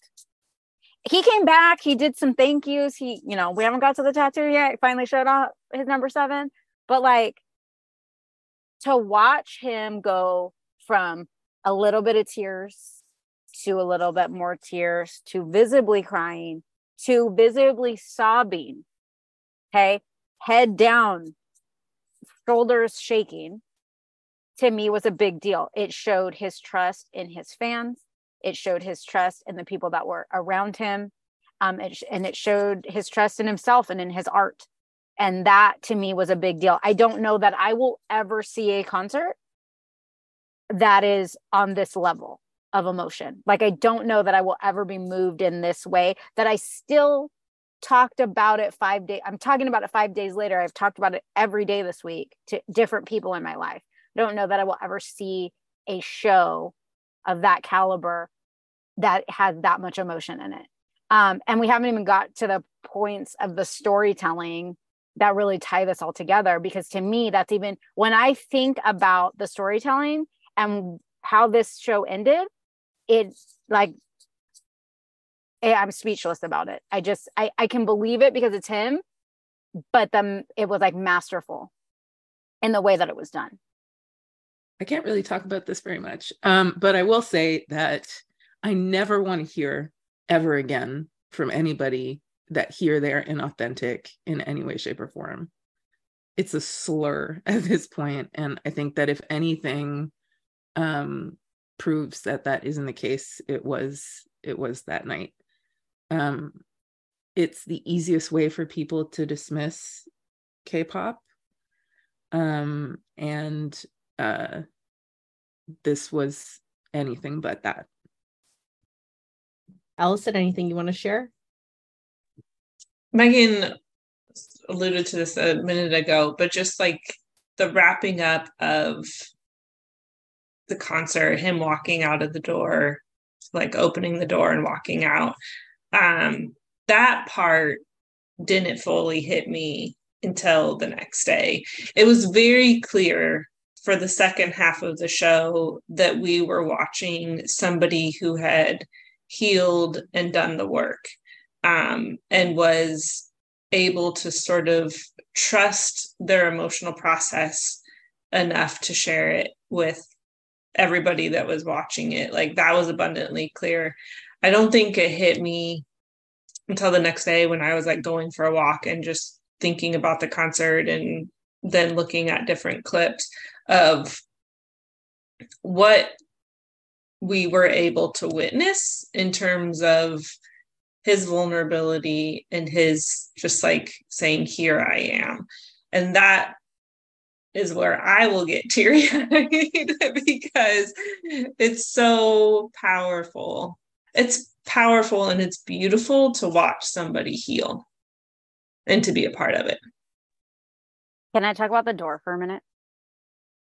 Because I said out loud to no one in particular, because my husband was asleep, not the fucking door. The door ended me because I said in the podcast about the music video, what bothered me the most is that his younger self and his older self could not meet. That door was locked, that door was stuck. And that's how that music video ended. It ended with them both on the opposite sides of the door. And that man, oh, not only did that man open that door with fucking ease, he waltzed through it as if it wasn't a big deal anymore.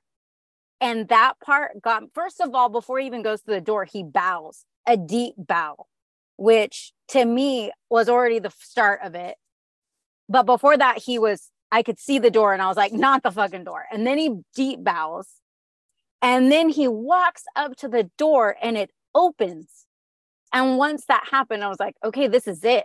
This is, he has done the thing. He did the whole damn thing. And so he opens the door with ease. It's no longer stuck. Not only does he walk through it, but he turns around and smiles and waves. And then he shuts the fucking door. So it's no surprise that we got a big hit message the next day, but I was still shocked because I still had not finished processing the fact that this man took this song, this concept of being stuck, of being stuck somewhere, being stuck in emotion, of being stuck in regret and being stuck in his future and figure that shit out. And we watched it happen in real time, whether we realized it at the time or not. And then at the very end, the one thing he could not do, younger self meeting present self, met, waved goodbye, smiled, closure. He closed the door and that was it. Lights up. And i don't again i don't know that i will ever see something like that from an artist again. It it blows my mind blows my mind. And then it said future's going to be okay. And then, and then how dare you? It says future's going to be okay. And we're all wrecked. So okay because i mean this is i don't want to have everyone crying. He's cried we've cried everyone's cried. I mean i was making whale sounds that night. I'm not crying tonight but when it was happening i was in a room and when i'm i'm not exaggerating. I think there was something going on that was somewhere around the lines of just like oh like you feeling the space? Like it was just like i just let it go. It was just like oh my god. I want to just touch on one thing because it is a fan favorite of something else he planned and hung on to. And it was a moment of levity that was lovely and sweet. when so okay, just to set the stage, like it was like night one or two, there was like a photo that went around of him where his shirt had been cut and tailored. So we could see that like they'd taken his t-shirt and they kind of tank topped it a little bit. But then he also just so that like God forbid we see like a nipple or any peck. Like he had like another little tank underneath the shirt and then his jacket. And anyway, I just noticed it was like, that's funny, but also it looks hot. Another thing is we know this man sleeps hot, given what he's talked about in like member stories where they've discussed how his mattress had to be taken away and destroyed. The man sweats. Like he really, there's a lot of sweat coming out sweat wet got it coming out your pores. And um and so yeah he had a moment where well first he almost fell off the stage his tiny little stage. He had a wobble almost fell off because that's like how discombobulated he was. But he was also like you said alison he's done the work he's healed like he almost fell off the stage, but he was also like at that point just rolling with it. Like he wasn't going to be like JK that night, being like, "Oh my god, I almost fell off the stage." He was kind of like, "Whatever, like I almost fell off the stage, just fine." He just said, "Let's pretend that didn't happen," and then moved on. Yeah, and it was funny, and I don't think he probably ever really thought about it again, as he should not. And so he does like the "Is it getting hot in here?" like because he is a nerd at heart somehow. Loser and does like, yeah, he started to shrug out. I would I mean, I was slow. I didn't get what was. I was like, oh my god, is he gonna like strip that off, or we're gonna get some like little white Yoongi noodle arms out because like I'm here for it. I mean, I am here for it. But it took me like I think everyone did, and then all of a sudden, you see the stupid little seven. Of course, it's on the shoulder. Of course, it's next to his little scars. And he loved it. He loved it if yeah. you see because the vantage point we saw was was it but if you see his face as he watches the crowd react it's just pure delight. He's so happy. It's like oh i mean i'm not gonna say it because it's like i just feel like he's like so you want to see my tattoo? Is it hot in here or is it just me? Also i will never ever shut up like about the fact that the stylist will cut the sleeves off those shirts and then layer other shirts on top of it. I'll never shut up about that. Stop doing that. Give us the arms. Okay. Just let it like let it breathe. Okay. I think just, he doesn't want to give the arms. Though. I don't think he does either. But I did as soon as he started taking it off, I was like, Lia, I was like, is he gonna take off? We've never seen his arms before. Like, what's happening? And then I saw it and I was like, oh shit. And then of course the crowd. And from what I understand, this is people got scared, I guess, on the streets. There were armies out in the world, all over the world that night. And we're live streaming it like wherever they were. And there were a few places in the world where women started screaming and like they were like, oh my God, are you guys okay? Because of course, I I would have right? Like if we were all together watching it, we they would have called the police and been like, there is obviously an emergency at this this house because it's this time in the morning and all these people are screaming. So I don't know. I just think we got it. Yeah. I posit that he does have some choice to the uh, multiple layers of strange things he's wearing under his shirt because Park Ji Min, as we saw sitting in his show night too, like when he came up to watch the show, that man's just chilling in a little tiny tank top. Like there's nothing else. It's not like he's got like something like a bandeau underneath it. He's just living his life. Um, I also don't want to take this too crude but I ha- I feel like it has to be said that this man is an expert at edging. A hundred percent. Like he, Tony Montana and the tattoo, he knew, he knew that the thirsty bitches, and I mean that in all gendered terms, and All with of them. great affection, were just like into it. And so he played with that. I mean, I think for him, it's delightful sometimes to be to be like, wait, I am a sex symbol. Like, I think it's like a Yeah. I want I like I still think about because it does come up every once in a while like TikTok or Instagram where they were like, Where's your tattoo? And he like does that like, I don't know, where is my tattoo? Like he does that like flirty, like with his shoulders at that radio show. And I'm like, why? Why? But also, yeah, you're adorable. So But it's not okay. even good flirting. It's like weird and such a dork move. I mean, look, I say it lovingly. Don't get me wrong, but I think he I- that that's part of the things. The thing with him is, and I've said this often to Lia, that he's super predictable in a lot of ways, but very unpredictable and surprising in others. So there's some things like like Lia mentioned the box ticking where we knew we were going to get alive at the end of a certain number of shows. Even this one where he fell apart in, you know, the the last part, we still got alive after a slightly sheepish life, but we got alive. And um this was box ticking, but it, I don't mean it in a in a way like it was rote or anything like that. Like he did it because he wanted to do it for us because he knew that he knows that we like it and he wants to do things that we like. I mean, it's that simple and it sounds simplistic, but for him, like when he when he posts, I think he really thinks like my fans want to see this and then posts it. And so that's what that's absolutely what that was. But like I said, his face, the delight he takes in it, that's the part that always surprises me is just the weird the weird um faces and like very fraught complex feelings that he has about things that just sort of come out like from nowhere sometimes um it, it makes him very surprising but also you can you know you can program a clock by him in a way at the same time Yeah, I had to I had to immediately go to bed after the show because I was tired after staying up for three nights. But when I watched the live afterwards, he's like, I just don't get it. Like, what's what's the big deal about this tattoo? And I was like, Yoongi, you know, you know He says that. he says that and then he flexes when he's Yeah. showing it so Oh, please This tattoo? What's the big deal? don't lie? the flex. the flex. I mean, not only does he get his little noodle arm out, and I mean, I'm saying this with affection, like, you know, whatever. I I have to like make fun of it so I don't get consumed by it.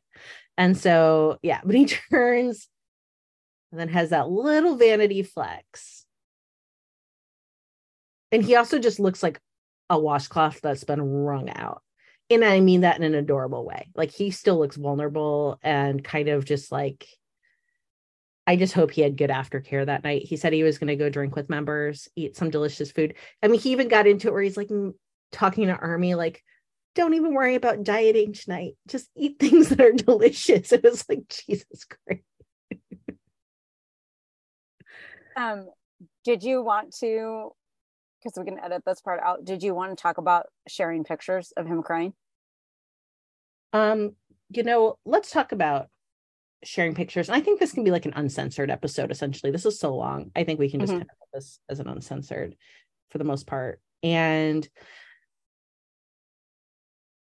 yeah, does anyone have any thoughts? And then I want to go into enlistment. And then I think this is like a two hour plus pod. Yeah, so sorry guys. um, Um, I I'm going to talk about. Can I talk about it a little bit? Because I do a lot of the content work for the Yeah, podcast account on Instagram, and I also, you know, go to TikTok for like things to figure out: is this real? I go on Twitter: is this real? Is this really happening? I'm on Weverse, you know, whatever. And I will say, I got some pushback last week because I, for a full 24 hours, referred to JK as Ian, um, because in the sphere of the Bangtan universe, he outed himself on TikTok. He had a TikTok account and his username was Ian. And then he remedied that and it's let let Jungkook seven or something now. Anyway, I follow him on TikTok. It's fine. Um, and I for like a full 24 hours was like, joking, like, oh my, like Ian, Ian, Ian. And I did get some pushback. Like, he has, you know, don't you think? I mean, that someone basically said, I mean this in a respectful way, but don't you think you should stop calling him that since he's asked Army specifically not to call him that? And so it gave me pause. I was like, okay, fair enough, right? Like, fair enough. He has expressed that that's not what he likes to do, but also um, we're friends. He treats me like he's my like we're friends. He's doing laundry with me at 4 a.m. Obviously, I'm gonna razz him a little bit, but that's neither here nor there. So I'm just saying, in the context of that, it didn't occur to me at the time. I did share one or two photos from the live stream of Yoongi crying. And I did it in a way I wasn't laughing at him. I wasn't disrespectful. I wasn't pointing out that he was an emotional person. I was pointing out my respect. I was sharing my respect for him. I was sharing how vulnerable it was and how emotional the concert was. And I only did it for like those 24 hours it was up right after the concert. Um, I don't, I, our account personally, I know did not do anything excessive in sharing his photos of him crying or breaking down at the concert, but um, they were shared and they were shared immediately. They were shared as the concert was still going on. I was getting notifications of new things popping up on social, and they were pictures of him and video of him crying. So for me, I think in situations like this, it was if it's being done in a respectful way, I don't think that it's like uh for me a frown upon thing because I was very respectful of him sharing that emotion.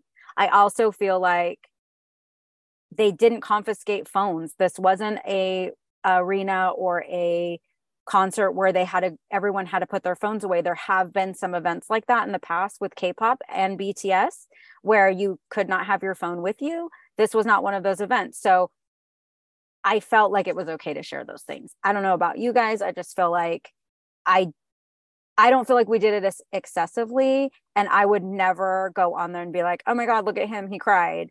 Uh I would just I wouldn't do that about anybody. Do you know what I'm saying? Especially in the context of how emotional this was and the kind of artist that he is. Yeah, for me, I feel like there's like archival val like value in it. Like we can't pretend collectively it didn't happen. And I don't think like that's the intent. I don't think he would want that. So I think it becomes like when you're sharing content like that, what's the intent behind it? And if you want to like meme something to be like, oh, this is a sad thing as a joke, like, you know what I mean? Like it's a joke, like, no, that is inappropriate. Like if you meme it to make a joke out of it, that's not okay. But having the footage as like this happened factually i feel like yeah it did. And it's not like you're like showing mr min in his seat as a private citizen crying which i have no evidence happened or didn't but i'm just saying that like that would not be okay. But Yoongi, that was his stage. That was his house to use halsey's words i think that that's fair it's just what's the intent of that sharing centers if it's okay or not I agree that it's contextual. I uh I'm not I personally and this is not a slight on anyone else, but I'm not able to I'm just like I don't cope well with things like that so I'm just like don't look at it and I haven't I haven't watched it. I won't rewatch the third show or not that part of it um because I can't basically. But um yeah, I mean it did happen. I don't think he would want people to pretend it hadn't. I don't think I think he was maybe slightly embarrassed, but I don't think he's ashamed of it. Um, and he shouldn't be. Um, however, I did see some posts that more than memeing it were just sort of like these pictorial spreads of Jungian pain. And that I had trouble with. Like I found that there was excessive posting where it was almost um it was weird. It was like pain porn like i don't know i i don't i don't like seeing them sad and in pain and not in that much detail and not in a full um set of 10 pictures on Instagram in like huge HD detail. I don't know. I mean, that's very personal and I I'm I'm not saying I'm I'm I'm assuming that those weren't shared with ill intent, but there has to be an understanding that this is a real person with real emotions and we shouldn't be glorifying or or like reveling in how sad he was because it wasn't just sadness but it, it was deeply emotional. So yeah it happened for sure but i think there's like a taste level maybe that that's associated with it as well. Um so that's that's my only my only caveat to to your points. Yeah and i mean i want to honor the fact that like have you ever watched again Yoongi seeing his family in the dome you know in 2000 no and i i mean i saw that by accident once and i'll never ever watch it again and i skip it when i see it and that gets shared a ton of times because people like i don't know i just can't do it. I can't see any of them. I can't do it yeah. And so I think again, it's just centering like with yourself, what's your intent? Why are you doing it? And don't make a joke out of it and don't be disrespectful. And you'll probably that's that would be my rule of thumb is, you know, in life. If if Min Yoon was there watching you do the thing, would you feel like that's okay? Or would you feel like you're being an True. ass?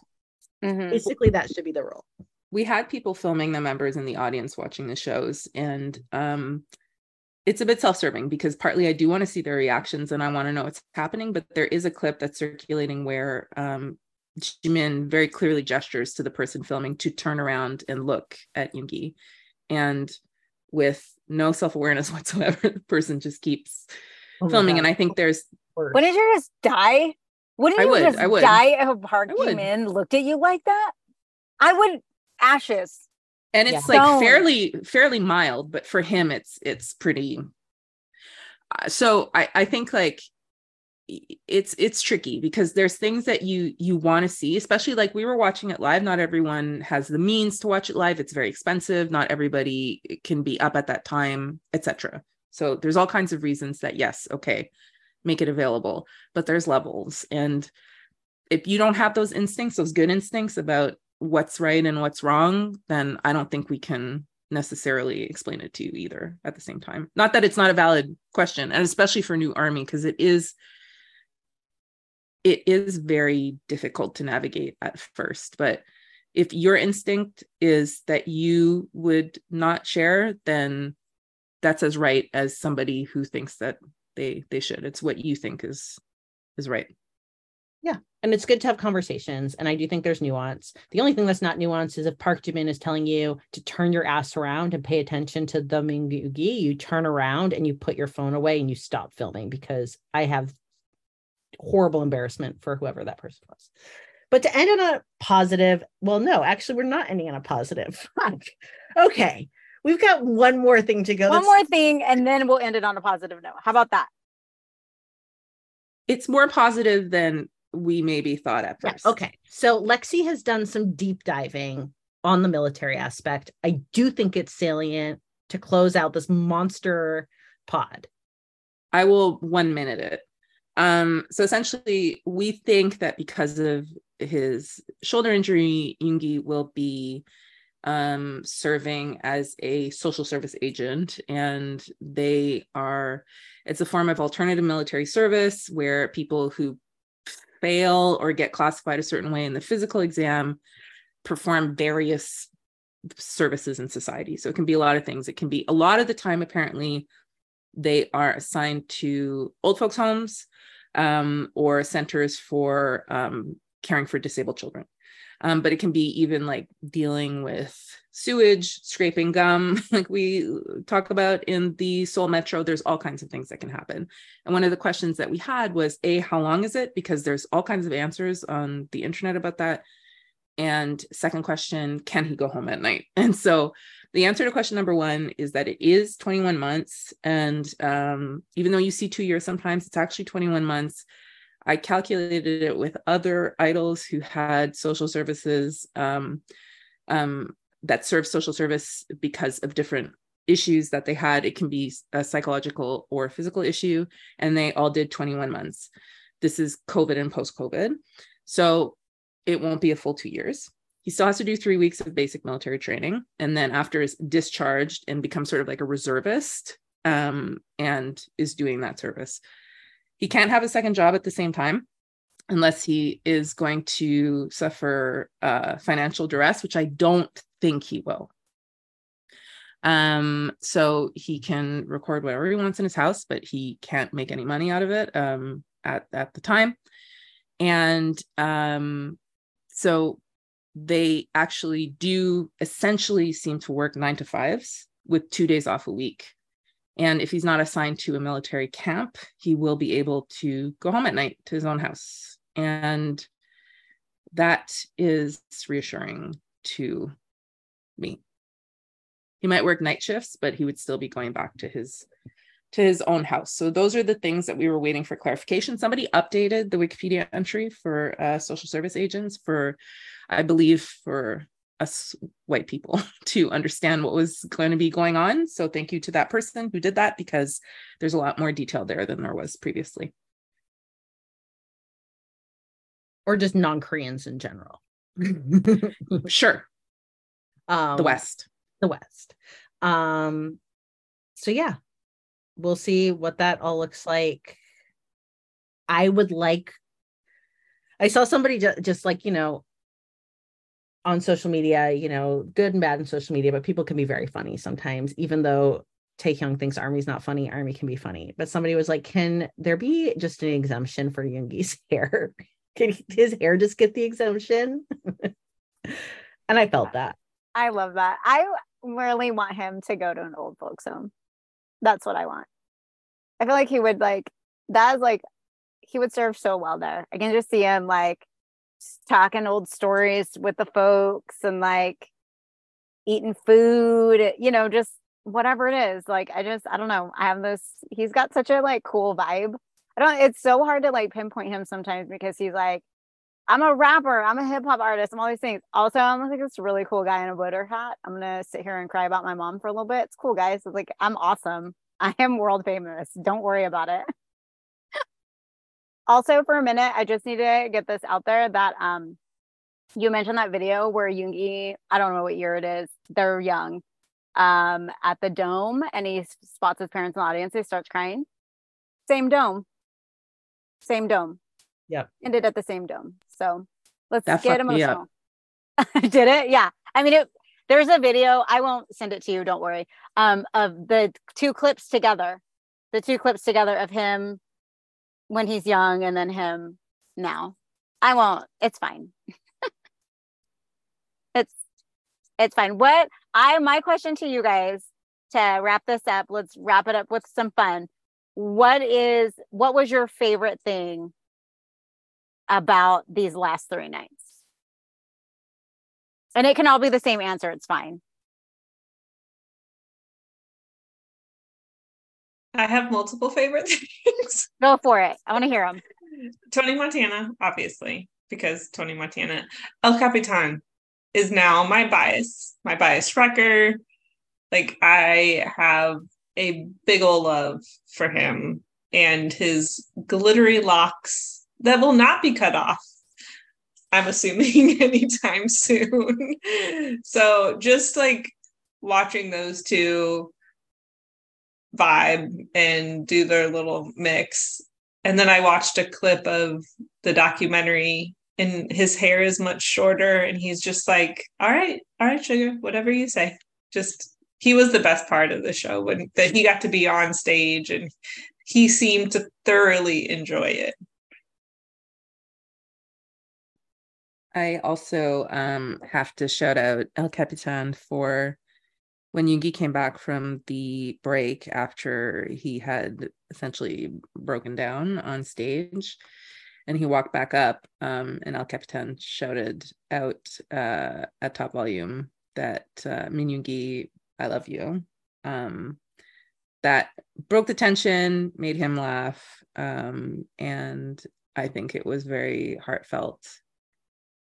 Um, they all seem very devoted to each other and um, that was lovely. And also, I like Tony Montana. Tony Montana for me as well. Um, Seokjin mouthing the fan chant was another. And look, I don't know how to say it because did I like it? I didn't like it, but I'm going to go with the breakdown was to me one of the most beautiful things that I've ever been privileged to witness in my life. And I remember when he announced his show and Lexi was like, you know what? What if we get earnest singing? Like, what if we get earnest singing? It's to wreck me. Not only did we get earnest singing for every show, every point in this concert had earnest singing. At the end, like I said, we just had this like transcendental moment of what it means to be human that will sit with me for the rest of my life. I thoroughly enjoyed Tony Montana. It is one of the highlights, but for me, um, his version of Life Goes On is what I will take away from this concert forever. And it's the point at the concert or the point in the shows, all of his shows, where he started doing the intro, the piano playing intro, kind of un like he just was like, I'm gonna do this. And that part is so beautiful to me. It's so beautiful live. I still don't understand how a song could be better live, but it is. And then we get the fan chant. So that was like the evolution of that song and how meaningful that song will be. And I have high hopes but also really believe that when they all return to us and are touring again, we will probably get that version and maybe they'll all do it together. I feel like that's probably something that will happen. That song will keep evolving um because it's just so beautiful and he just did it so well. Um and also the door because I still can't believe that he wrapped that story like that. It was like Lia said, it was beautiful. It was a privilege. Uh sometimes, you know, army, the fandom is kind of crazy. Um it's overwhelming it's emotional but it's a real privilege to watch an artist art.